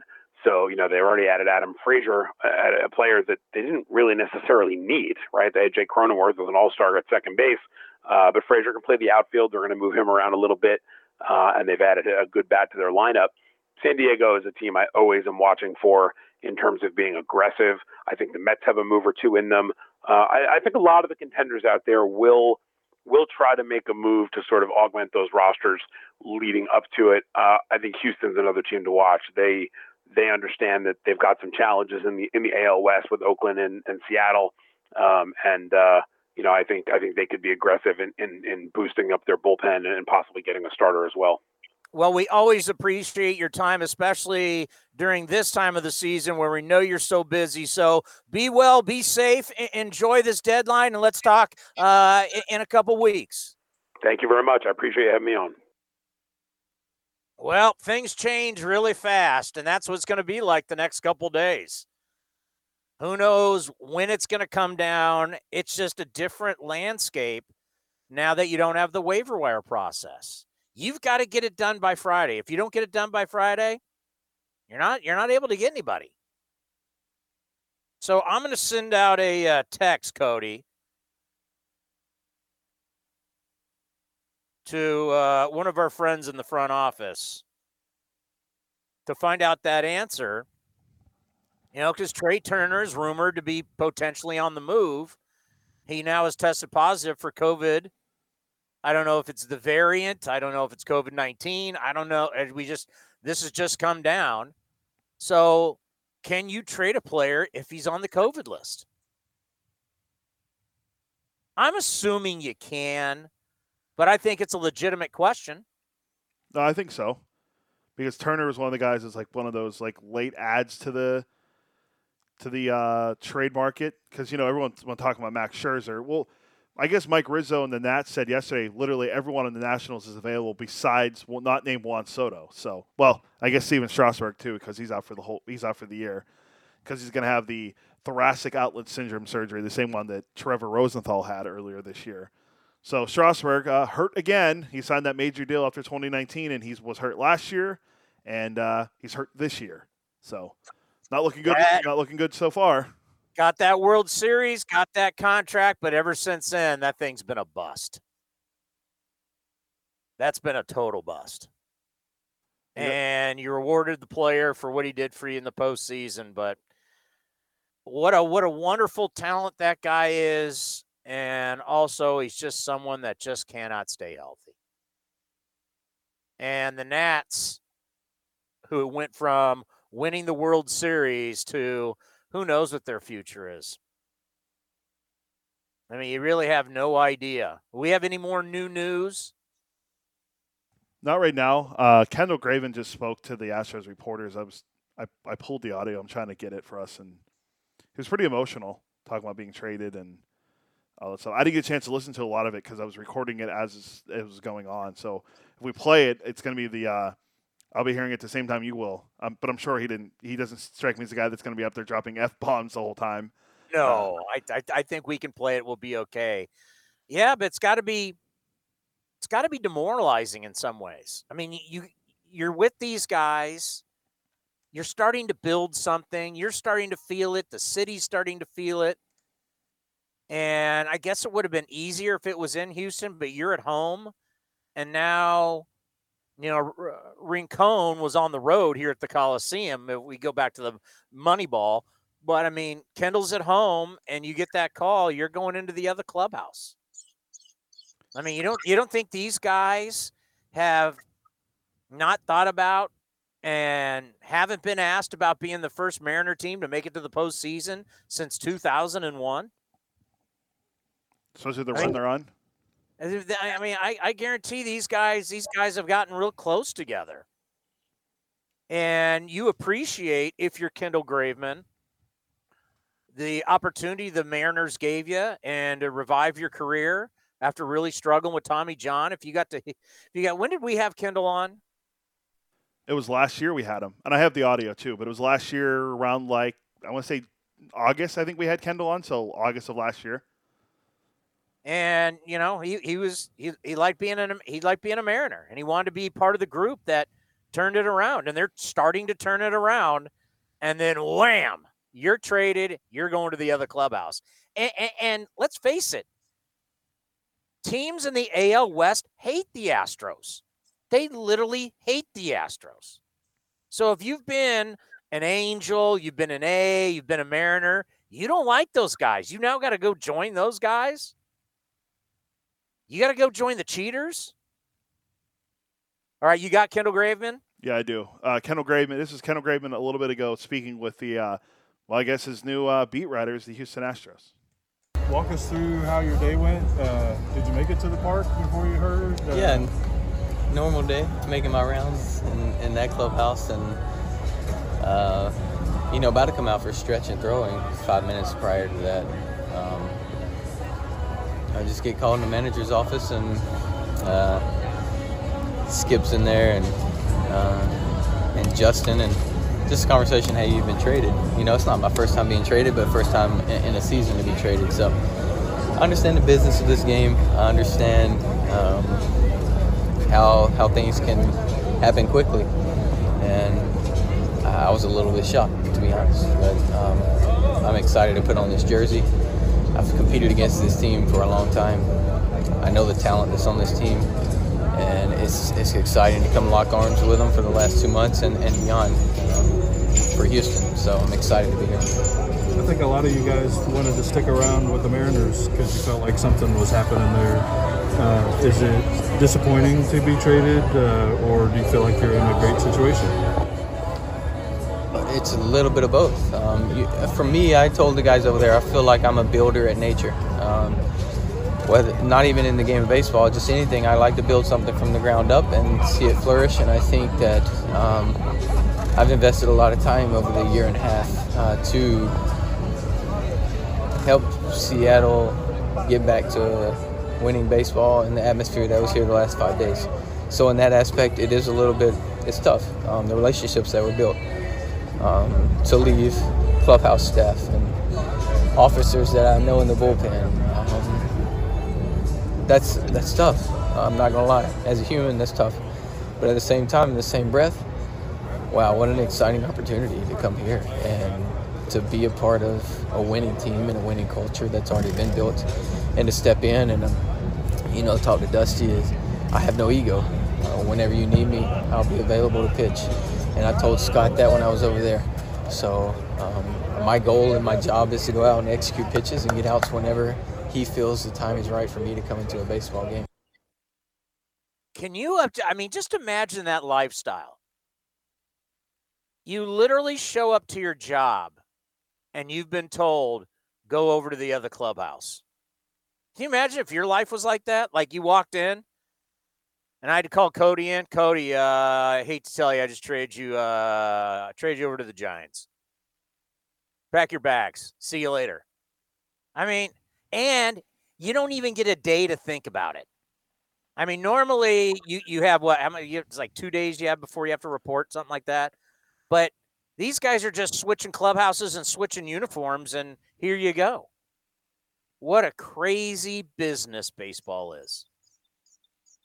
Mark Sweeney, longtime player and broadcaster, and now a broadcaster for the San Diego Padres. He had three stints in San Diego, played in LA, played in San Francisco, played in Colorado. He's Mr. National League West, but he's now a broadcaster for the Padres. He'll join us next as we get you ready for today's action down at Petco right here on A's Cast Live. A's fans, join us for the biggest music festival in the fall. It's the inaugural Battle Axe and Tracks Music Festival, held October 2nd and 3rd in Carson City, Nevada. Grammy Award nominees Kenny Wayne Shepherd, Larkin Poe, Samantha Fish, and North Mississippi All Stars are just four of the 15 acts. Festival activities also include axe throwing and freedom rail bike tours. Tickets on sale now with VIP two day and single day tickets available. Check out the full schedule at battleaxeandtracks.com. That's battleaxeandtracks.com. Hey, A's fans, want to get away? Southwest Airlines has you covered. Southwest Airlines offers direct flights from Oakland to Hawaii, where you can catch some rays, ride the waves, or relax on the beach. Not a Rapid Rewards member? Sign up for free today to earn points when you fly. Learn more at southwest.com. Southwest Airlines, an official partner of the Oakland A's.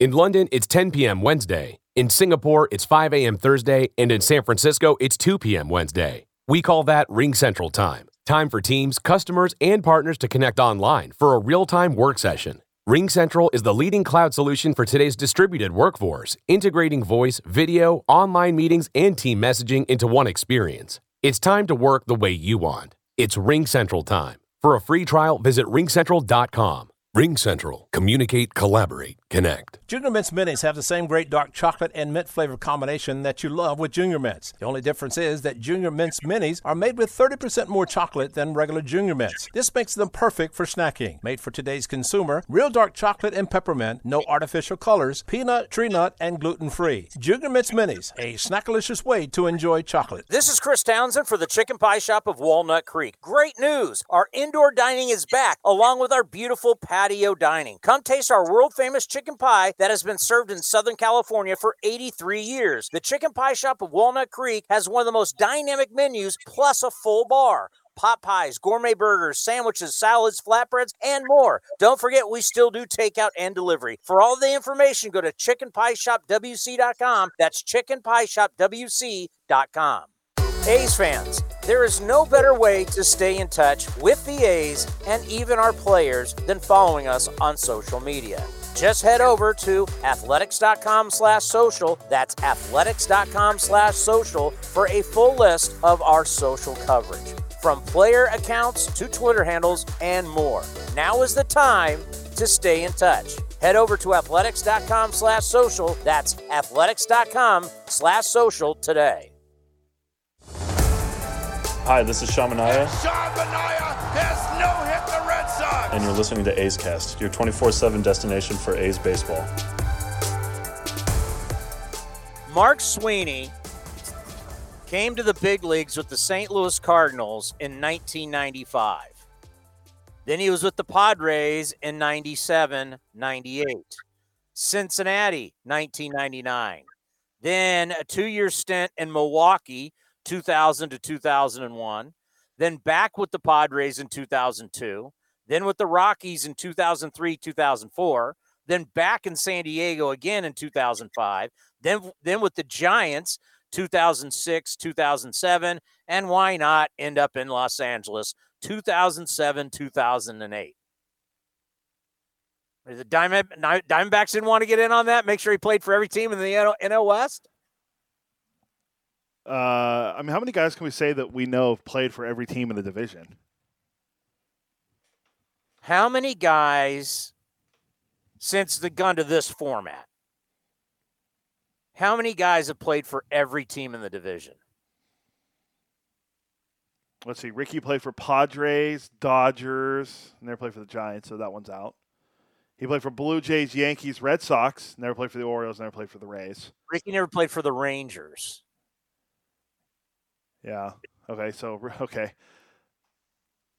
I mean, that's I mean, so like you'd have to play for the Red Sox, the Rays, the Yankees, the Blue Jays, and the Orioles. There's no way someone's played for all of them.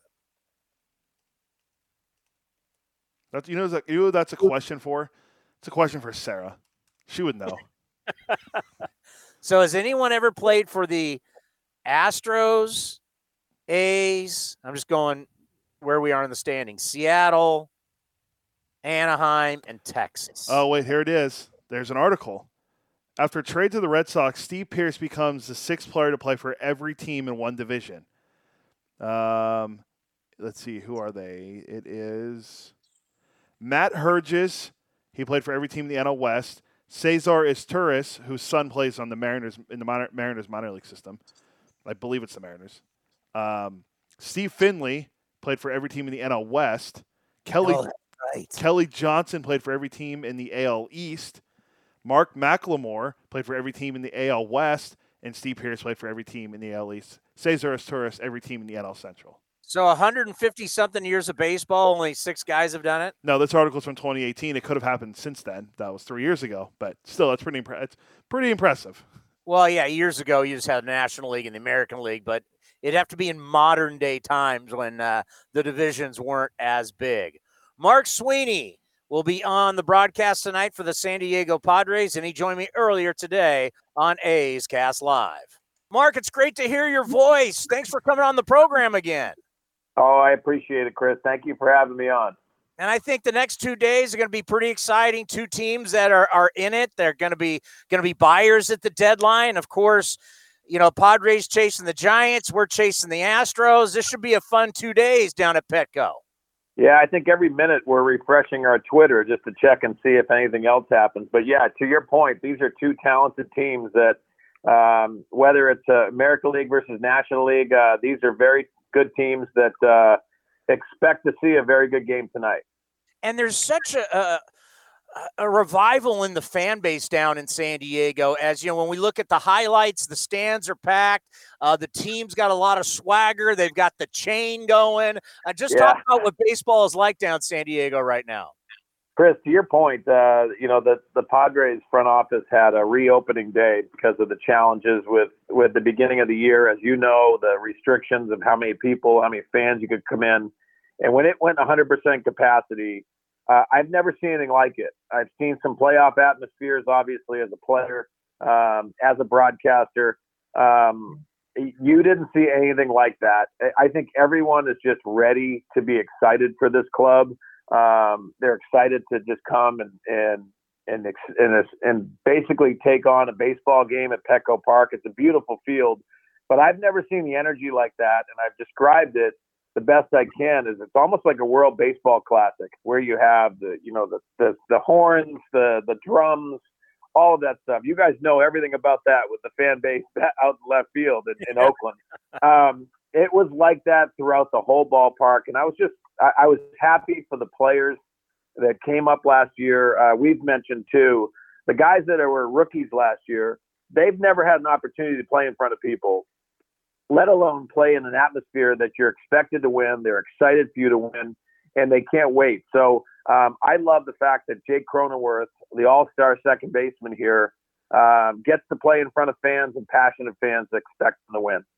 Yeah, and it's always a lot of fun when you see a, a, city just latch onto a team, and we're starting to see that in Seattle right now. There's a revival with the Mariners, but I think down in San Diego, especially since the Chargers left, went north, uh, and they're playing in Los Angeles. So, you know, other than San Diego State, really, the Padres are the only game in town. So it's good to see and just talk about this revival with this this exciting team and the fan base.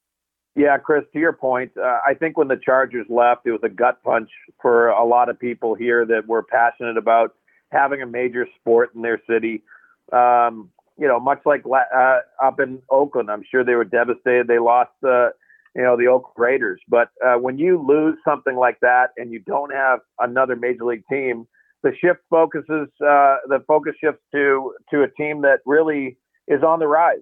And you start looking at the Manny Machados. Obviously, Fernando Tatis Jr. is the talk throughout baseball. But you go around, you have Yu Darvish, uh, other pieces that have ex- expectation to go out there and challenge the Los Angeles Dodgers and obviously the San Francisco Giants as well. So um, it, it is a revival around the city. Everyone's talking about them. And I'll tell you this from a player's perspective, uh, when you have a playoff race in San Diego, it usually snowballs. Well, this hasn't snowballed. It started right from the get go. So many people are excited about this roster. They're excited about the young talent on this team. And they also understand, too, they have an opportunity to go out there and challenge the Dodgers. You know, when, when you're a player that doesn't have a very good batting average, and because I think you're going to see tonight with our, our lineup is, you know, we're built to hit home runs, but unfortunately, we're just hitting a lot of solo home runs, and the offense has struggled lately. As a player, when you're hitting, I don't know, 218 like Matt Chapman is right now, how, how, how do you just not look at the scoreboard? You, you put the numbers away and just realize what I can do from this day forward, or is that even possible? Yeah, it is. A, it is possible. I, I think these guys, this day and age, and, and what I marveled about with with other players that were in that scenario, that were everyday players, uh, they really compartmentalize game from game. And I always say this too. Uh, one of my good friends was Greg Vaughn in 1998 when we went on this playoff race, and he had 50 home runs. Well, that year was an All Star year. Uh, everything was going well for him, but he still had those nights where he felt like man, he just struggled, whether it was two or three strikeouts, a bad night, maybe a double play. And I'd, I'd look at him, I go, man, are you okay? And he goes, tomorrow's guy's got to pay.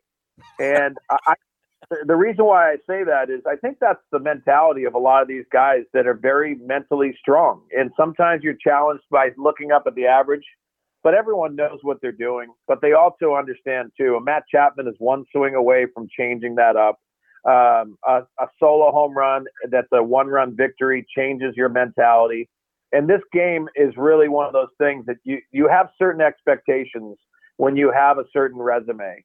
And I think some of these guys are still trying to build those with the younger players, but also some other guys just have the confidence that, you know what, a matter of time, it's coming, and I'm going to be the one that's carrying this offense. You know, I look at the Giants, I look at the Dodgers, and I look at the Padres. All three of these teams are five and five in their last 10 games. They're yeah. all close. But is this really the first time that you've got the sense that the Dodgers really are vulnerable? They are because you have the injuries. Uh, you have the situation with with, with Trevor Bauer uh, that is really uh, something that can devastate a locker room, can change different thoughts. Um, but yes, I mean to your point, when you go through a, World Series championship, typically you go through a lot more adversity than most other teams do. And I think the Dodgers are doing that. That being said, they're only two games back, and the Giants understand those are the, and I think the Padres do too that's the team that you have to beat. Um, whether you're the Giants in first or not, uh, they have eight division titles uh, for a reason. They've been consistent. They have talent. They also have guys that come up and step up at the biggest time. So I think that's the challenge for the Giants and the Padres. And uh, like you said, five and five is not going to get it done. You have to go on some some really good stretches. And I think really the Padres and the Giants need to prove that to themselves and try to take out the the Dodgers. And I think that is the challenge moving forward. Now, AJ Preller is a is a wheeler and dealer, and obviously Adam Frazier from the Pirates just got traded to the Padres. What else do you think he's going to do before the deadline? It's interesting. Uh, everyone's in play. Uh, there's all kinds of different scenarios, and typically we didn't hear Adam Frazier's name bandied about around here, and he makes that trade. And obviously, getting another All Star that you can you can go out there and be versatile. You can put him at second base. You can put him on the corners in the outfield. I think AJ Preller really focused on trying to do that this offseason with his staff. And they've done that. They brought an all star caliber player in there that's going to help them, especially on base percentage. You talked about the batting average. He leads major leagues in hits. Um, he adds a lot of dynamic to this to this roster. And really, it's the complement pieces that are going to get it done for you. Like I mentioned, Jake Cronenworth I think Adam Frazier fits that bill. Uh, go out there and, and get some hits, try to set the table for the big guys in the middle of the order. That typically is a good success. But I would say, honestly, Chris, he's looking for a starting pitcher. He's looking for a reliever. But if he can get both, I think that's that's great. But if you can get one, I still think it's a team that has expectations to go out there and win. A roster that has the ability to do it. It's about matching uh, your ability with results. And if they do that, uh, they can be a successful team down the stretch. In your career, and you had, you had a you had a really good career. You played with and against some of the greatest players of all time. Yeah. Knowing, knowing that, where do you put Fernando Tatis? Does he look like one of those guys to you? He looks the part. I always reserve this because everyone wants to say, you know, the, I mean, the phrase "goat" and uh, the best I've ever seen uh, all of that type of stuff. Uh, he has to stay on the field, in my opinion. If he stays on the field, uh, the sky's the limit for this guy. The energy that he brings, the enthusiasm. Uh, even though if you look at the defensive errors, uh, he makes a defensive play at the right time uh, that that helps you athletically. But man, on the base paths, um, hitting the ball out of the ballpark, obviously, but also being the energy of this club. Um, the sky's the limit for him. I don't want to put any labels on him, but man, if he stays healthy throughout this career, he's going to do a lot of great things. And um, listen, I, I think that's for other people to say, but I'm just glad that he's on the Padres and I get to watch him every night. Have you put on that chain yet? no, man, that's not that, that's not for me, Chris. I, I like I'm not a chain guy, but man, I, I like it because this day and age in the game of baseball, there's a lot of uh, fun. They're enjoying themselves. Uh, Manny Machado introduced it, and man, they're having a lot of good times with it. I just hope that chain uh, really resonates in the playoffs and then continues to go on and possibly get a World Series championship. I've always wanted to ask you this about your career. You were like an all world quarterback in high school. And I know you signed to play football, but then you didn't, right? You just you just played Yeah. baseball. Why is that? Well, I went there uh, as a freshman. I went to the University of Maine to play football and baseball, and I gave it up after. I gave up football after my freshman year. Just realized that the you know the chances for me to to go to the next level, if I did, was going to be baseball. Uh, but man, this is that's my first love. Uh, football continues to be my first love, even though baseball's been so great for me. Um, it's one of those things. I was fortunate enough to have two sports and be able to uh, have a choice. And uh, I think I made the right choice, knowing that I had the career I did in baseball. I don't know. You could have been the next Steve Young. Well, I love Steve Young. I was a Jim Zorn fan back in the day, believe Yeah. it or not, in Seattle. Uh, that's why I'm still a Seahawks fan. But I love the left-handed quarterback, and Steve Young was a great one. Hey, well, you guys do a great job down there in San Diego. I, I love tuning in. Uh, you, you, you, you guys have a, a, a you. Not only are there players having fun, but you, the broadcasters, you guys are also having a lot of fun. Well, we are, Chris, and thank you. Uh, it, we we enjoy it. Uh, Don and, and Mark Grant have a have a great time on the broadcast. We try to do our best to to enjoy ourselves and have fun because it is a game of baseball, and you're doing it every day. So uh, we love uh, doing what we're doing. We're very fortunate to do what we're doing. But man, uh, this series is exciting. I love the Oakland A's. I've always admired the way uh, Bob Melvin gets these guys ready to play. Um, enjoyable because I love that blue collar uh, effort that they always have. And uh, this this two game series, and then next week should be a lot of fun. Great catching up with you. Be safe, and we'll talk soon. Thanks, Chris. Thanks for having me on. He's a really good guy. I mean, super good guy. And I got to tell you, I mean, I, I, you know, when you when you watch every A's game, and you know, you got the your scorebook out, and you're keeping score. I keep score for every game. It, it, it is what it is. The only time I don't keep score is when I take the day off, which I don't take a lot of days off, but when I take a day off, I take a day off. I unplug, as they like to say. So I, you don't get to really watch a lot of other broadcasts because you're working constantly, right? I mean, think about it. We started today at what was our first taping? Two thirty. Yeah, two thirty. All right. What, what time? What, what's the start time on this game? Uh, seven ten. So six ten. A's Total Access. So since we know that A's play three hour games, three, three and a half. I mean, I mean, I'm basically working from two thirty to midnight on on these days. So I'm not getting a chance to, hey, how does the Red Sox broadcast? I mean, I don't know.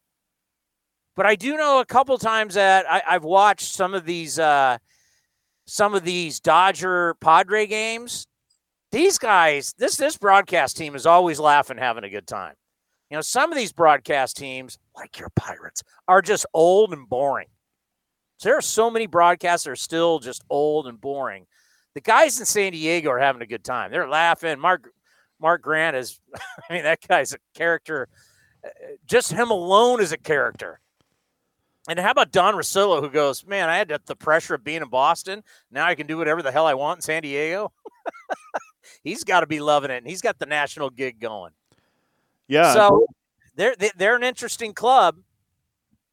I mean, that's a three horse race right there. I mean, the Giants are surprising everybody. Are they going to do anything? Do they need to do anything? Well, funny you mentioned the Giants because on Did they this just make a move? no, no, but on this date ten years ago, they did make a move. What move did they make? What year are we in? 2021. So 2011. Where were you in 2011 when the Giants made this major splash? Where was I in 2011? I was covering a real bad A's team in 2011. Uh, yeah, they were bad. They're bad, and yeah, 500. Uh, the 500 year was I think 2010. Yes. And then and that's when Melvin, so Bob Geren gets fired in Baltimore, and Melvin gets introduced in Chicago. On which side of the city? The South Side. On the south side of Chicago, Melvin made his debut, and it hasn't been the same since. It's been a lot of good years because of Bob Melvin. What did the Giants? d- Was that? Um, Carlos Beltran? Carlos Beltran for Zack Wheeler. That was 10 years ago. 10 years ago on this date. I was trying to think of like who, and I can't be Pat Burrell. Uh, I was just trying to think like what, what, what major trade did they do? Like the biggest trade they made. I mean, that was a big trade. That's Beltran, man. That guy, you know. I would say this: if there wasn't a cheating scandal with him all over it, I think he would he would have been a Hall of Famer. Uh, no, I agree. Switch hitter, what he what he was able to do for the Mets. Got big numbers. What he did with the Astros. Remember that push when the Astros went Oh. to the World Series. He was one of the greatest performers of all time in the postseason. Yeah, he was he was incredible for the the Killer Bees. Him, Biggio, Bagwell, Berkman. Uh, they were great. Uh, what he was even he was a good Kansas City Royal. People forget that he started his career at the Royals. He was great for the Royals. He was a good old Houston Astro. Yeah, well, Like the guy could the guy could hit. he was a he was a good he was a good Astro for a reason. Oh, was he also a good Yankee for a reason? Yeah, well, yeah, that's true. But There's rumors, people that hey, as Mark Jackson would say, the streets are talking. So, thanks Seattle for helping out the bad guys. What a great move. If you're just joining us, Chris Townsend and the Commander, it is A's Cast Live. Uh Houston Astros traded Kendall Graveman, or the, the Mariners traded Kendall Graveman to the Houston Astros. They handed them a closer. Thanks. Really appreciate it. Couldn't happen to a better group of uh group of guys. The old Houston out. How could anybody in this division help those guys out after what they've done? And, and the worst part is we started this show today talking about you know the A's needing to worry about Seattle and how good Seattle's been you know since June 13th they're 24 and 11 and 23 and 8 one run games and then we're talking about how oh they're not going to trade Kendall Graveman and then I look at Twitter and Twitter's exploding because Kendall Graveman and and Rafael Montero are traded to the Astros for uh, Abraham Toro a third baseman and 37 year old Joe Smith With over a seven ERA. and he's making four million dollars this year. Kendall Graveman makes 500 grand. Now I, now I understand Jerry Dipoto's like, whoa, whoa, whoa, whoa. There's more coming down the line, but why couldn't there be more coming down the line and not getting rid of Kendall Graveman? It's not like you're dumping salary. Did they did they have to dump his five hundred thousand dollar salary? Is that what they were worried about? Uh, I, I don't know. Sorry, um, Matt Kawahara posted a picture of Andrew Chafin. He, he looks good in the A's in the uh, the green and gold. I was listening to him on some Chicago podcast. This is an everyday guy, right? Like he was talking about his boat and put, putting a new motor on his boat. I mean, he's just like he he's just he, he he's funny, and he's just kind of he's a good old boy. You know, he, he said, you know, they asked him about being able, you know, velocity and everything. He's like, hey, you know, I've just been be- I've just been blessed to throw a piece of leather. yeah, and, and the shirts that he wore in Chicago was like failed starter and stuff like that, like because he's a reliever. Like he, Yeah. it seems like he has a real good sense of humor. And I went, back, I did some research on him too. Uh, he hasn't given up a run in the eighth inning, by the way. So if you're looking for him in a pitch in a high leverage situation, it's pretty impressive. He's given up one run all season, or one home run all season. Uh, that's also very impressive. And if the A's want to bring him back next year at the age of 31, he has a five. I think it's a five and a half, like 5.25 million dollar mutual option with a 500 thousand dollar buyout. So he could be a free agent this year if they buy him out. But if not, he has a, a little over a five million dollar option for next year. So he could be back next year. Yeah, and he seems like he's going to fit right into this crazy clubhouse. This is one of the best. Everybody will tell you this is one of the best clubhouses, if not the best clubhouse in baseball. Like if it, like when he gets back home to Oakland, you think they're shooting free throws in Chicago with with with, with the fog machine and the disco music? I think this guy is going to fit right in, but the A's need more because it's not going to matter if you can't score runs. It's You true. got to you got to do more than hit solo home runs. What, what are we at now? Because I've been tracking it. 88, I think we're at now. 88. 88 solo home runs. I'll see where we're at uh, leaderboard. I just got we're tentatively planning for. Uh, looks like tentatively tentatively planning for Thursday to speak with Andrew Chafin. So from Anaheim. So the-. Where's he from? uh, I have his baseball reference page open right now. Uh, uh, he's a good old boy. So um, he is from. Well, he's I say good old boy. He's from the Midwest. He's from Ohio. He went to Kent State. What part of Ohio? Um, he is from Kettering, Ohio. Don't ask me where that is, but it's in Ohio. So it's the Midwest. It's a city in Montgomery and Greene counties in the United States of Ohio. Almost, uh, it's a suburb of Dayton. Okay, so that's like right by where Sean Murphy grew up. Uh, population 56,000. Big- That's bigger than where I grew up. Make it the largest suburb in Metro Dayton. But now we don't know where he lives. Who knows where he lives? I can't wait to talk to him. He is a uh, he's a funny dude. There is no question. I- I- And Big Country. Let's see. His nicknames are Big Country and the Sheriff. The sheriff, yeah, there we go. I, I've been debating about shaving my and just going with the mustaches and just to be like him. My hair's not curly, so it wouldn't really work. But the mustache could be a thing. And you don't throw 95. Uh, no, but I well, I was never a pitcher, so I'm not a failed starter either. So uh, there's that. I failed at other things in life, but never being a starting starting pitcher. what uh, what time are we done here?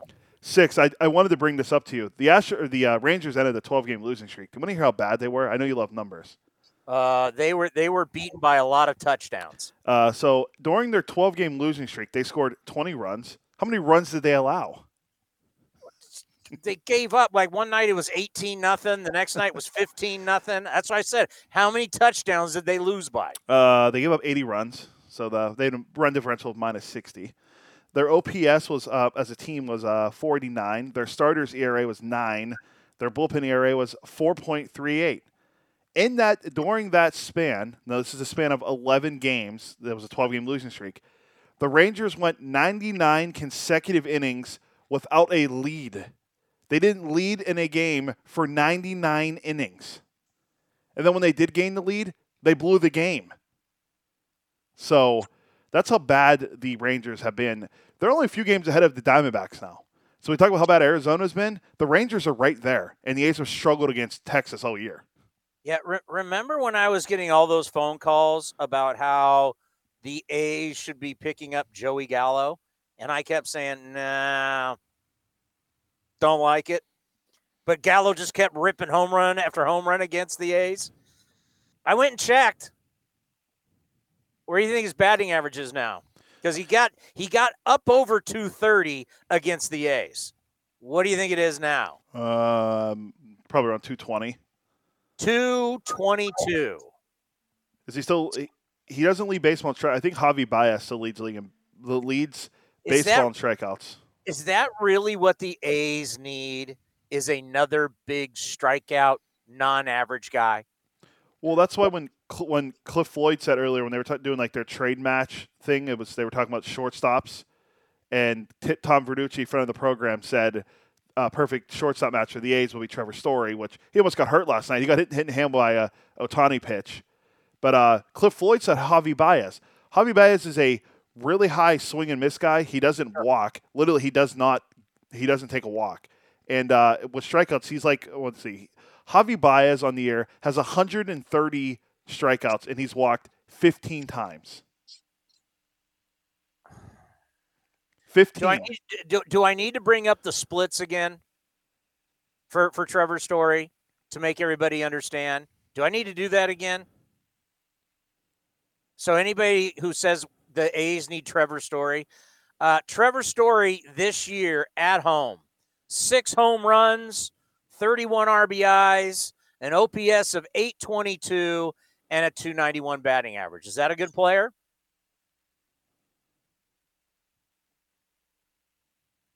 No, those numbers are really, those numbers are bad.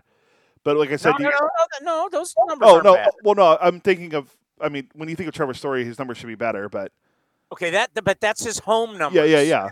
I'm used to Right, being a lot much better at home. But That, that that's Coors Field, mile high up, six dingers, 31 RBIs, 291 batting average, 822 OPS. If you got an 822 as an OPS as a shortstop, love you. Now let's go to the road.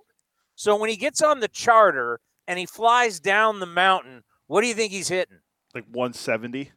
181. He's a 100 points lower on the road than at home. His OPS at home is 822. His OPS on the road is 630. He is not a great player away from Coors Field. He's a bad player. That's in 149 at bats. He's got a 630 OPS. I mean, I can't be the only one in the media who understands there's a big difference between playing your home games basically at mile high versus playing on the road. Like, I can't believe everybody that Trevor Story thing. I mean, you're not looking at what he does on the road. He's a completely different player. So I'm going to give up top prospects to get a guy who's hitting a buck 81, and now you're going to bring him to Oakland where it's cold at night, a lot of foul ground, tough to hit home runs. You think now he's just going to show up in the green and gold and play like he does when he's a Rocky? I would not gamble on that. Plus, he's injury prone too. I mean, again, he got in, he got hit in the head by Ohtani last uh, uh, Ohtani, not Ohtani, Ohtani last night, and he stayed in the game. But I mean, if you're the Rockies, that's a pretty scary situation. Uh, quickly before we're out, I didn't realize Ohtani was fifth in the league in uh, strikeouts, not pitcher strikeouts, strikeouts as a hitter. Ohtani struck out 116 times right now. He has the 35 home runs. He leads baseball, but he struck out 116 times already this year. I didn't realize he had that many strikeouts already. But you know what? With him, it's not bad because he makes contact. He has an OPS over a thousand. I think I'll let it slide. Yeah, yeah. Well, no, he's still what last. la- I mean, this is off the top of my head. He was hitting around 270. Uh, he's hitting. Uh, Ohtani is hitting 277. 277. I mean, if you're gonna if you're gonna lead the league in jacks and hit 277, okay, so you strike out. But that's okay. By the way, and I just wanted to look this up in the A's notes. Elvis is hitting 271 over his last 67 games. You got to remember, he started off so bad. But if you're telling me my shortstop plays a pretty good short and he's hitting 271 over the last 67 games, I don't think Elvis is the problem. No, it's just that the A's have the second lowest team OPS from the shortstop position. That's why people are panicking about shortstop. That's not the, the the problem. Is your third baseman isn't hitting. The problem is most of your outfield's not hitting. You're not getting a whole heck of a lot out of your DH.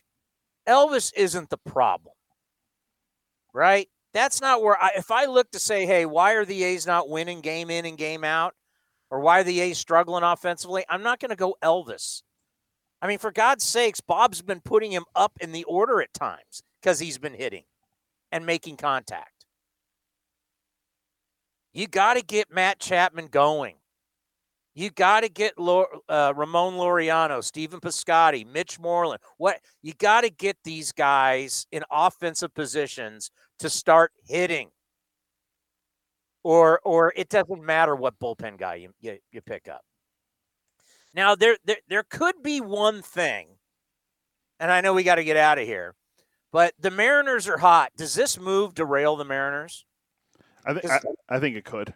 I, I'm I'm not buying. There's some grand project coming up here, and that the Mariners are going to make all these big moves. I, I if they do, I'll I'll go okay. I I just don't see it. I really I don't think Jerry Dipoto. This was supposed to be a rebuild. He's I I I don't I don't think Max Scherzer or who would be the best bat on the market. Well, Trea Turner, but who knows? Okay, Joey Gallo, right? Yeah. I don't think Joey Gallo's going to Seattle and Max Scherzer. I don't think there's this is some grand plan. Or, I'm or, not buying it. or Craig Kimbrel. Yeah. Okay. So you're going to dump Graveman and his 500 grand to pick up that, that kind of money with an was it 18 million with a next year is it's a an 8 million buyout I, for Kimbrel. I have to look it up. It's it's It's hef- yeah. All righty. We want to thank everybody for stopping by A's Cast Live, all you fans. Jesse Rogers from ESPN, Martin Gallegos, and Mark Feinsand from MLB.com, and then Sween Dog, Mark Sweeney from the San Diego Padres. What are we playing next? Well, we only have a few minutes, so it's just going to be a couple commercial spots leading up to A's Total Access with you. Beautiful. We'll see everybody in a couple minutes. Thank you for listening to A's Cast Live. A's fans, join us for the biggest music festival in the fall. It's the inaugural Battle Axe and Tracks Music Festival, held October 2nd and 3rd in Carson City, Nevada. Grammy Award nominees Kenny Wayne Shepherd, Larkin Poe, Samantha Fish, and North Mississippi All Stars are just four of the 15 acts. Festival activities also include axe throwing and freedom rail bike tours. Tickets on sale now with VIP two day and single day tickets available. Check out the full schedule at battleaxeandtracks.com. That's battleaxeandtracks.com. This has been a presentation of the Oakland Athletics.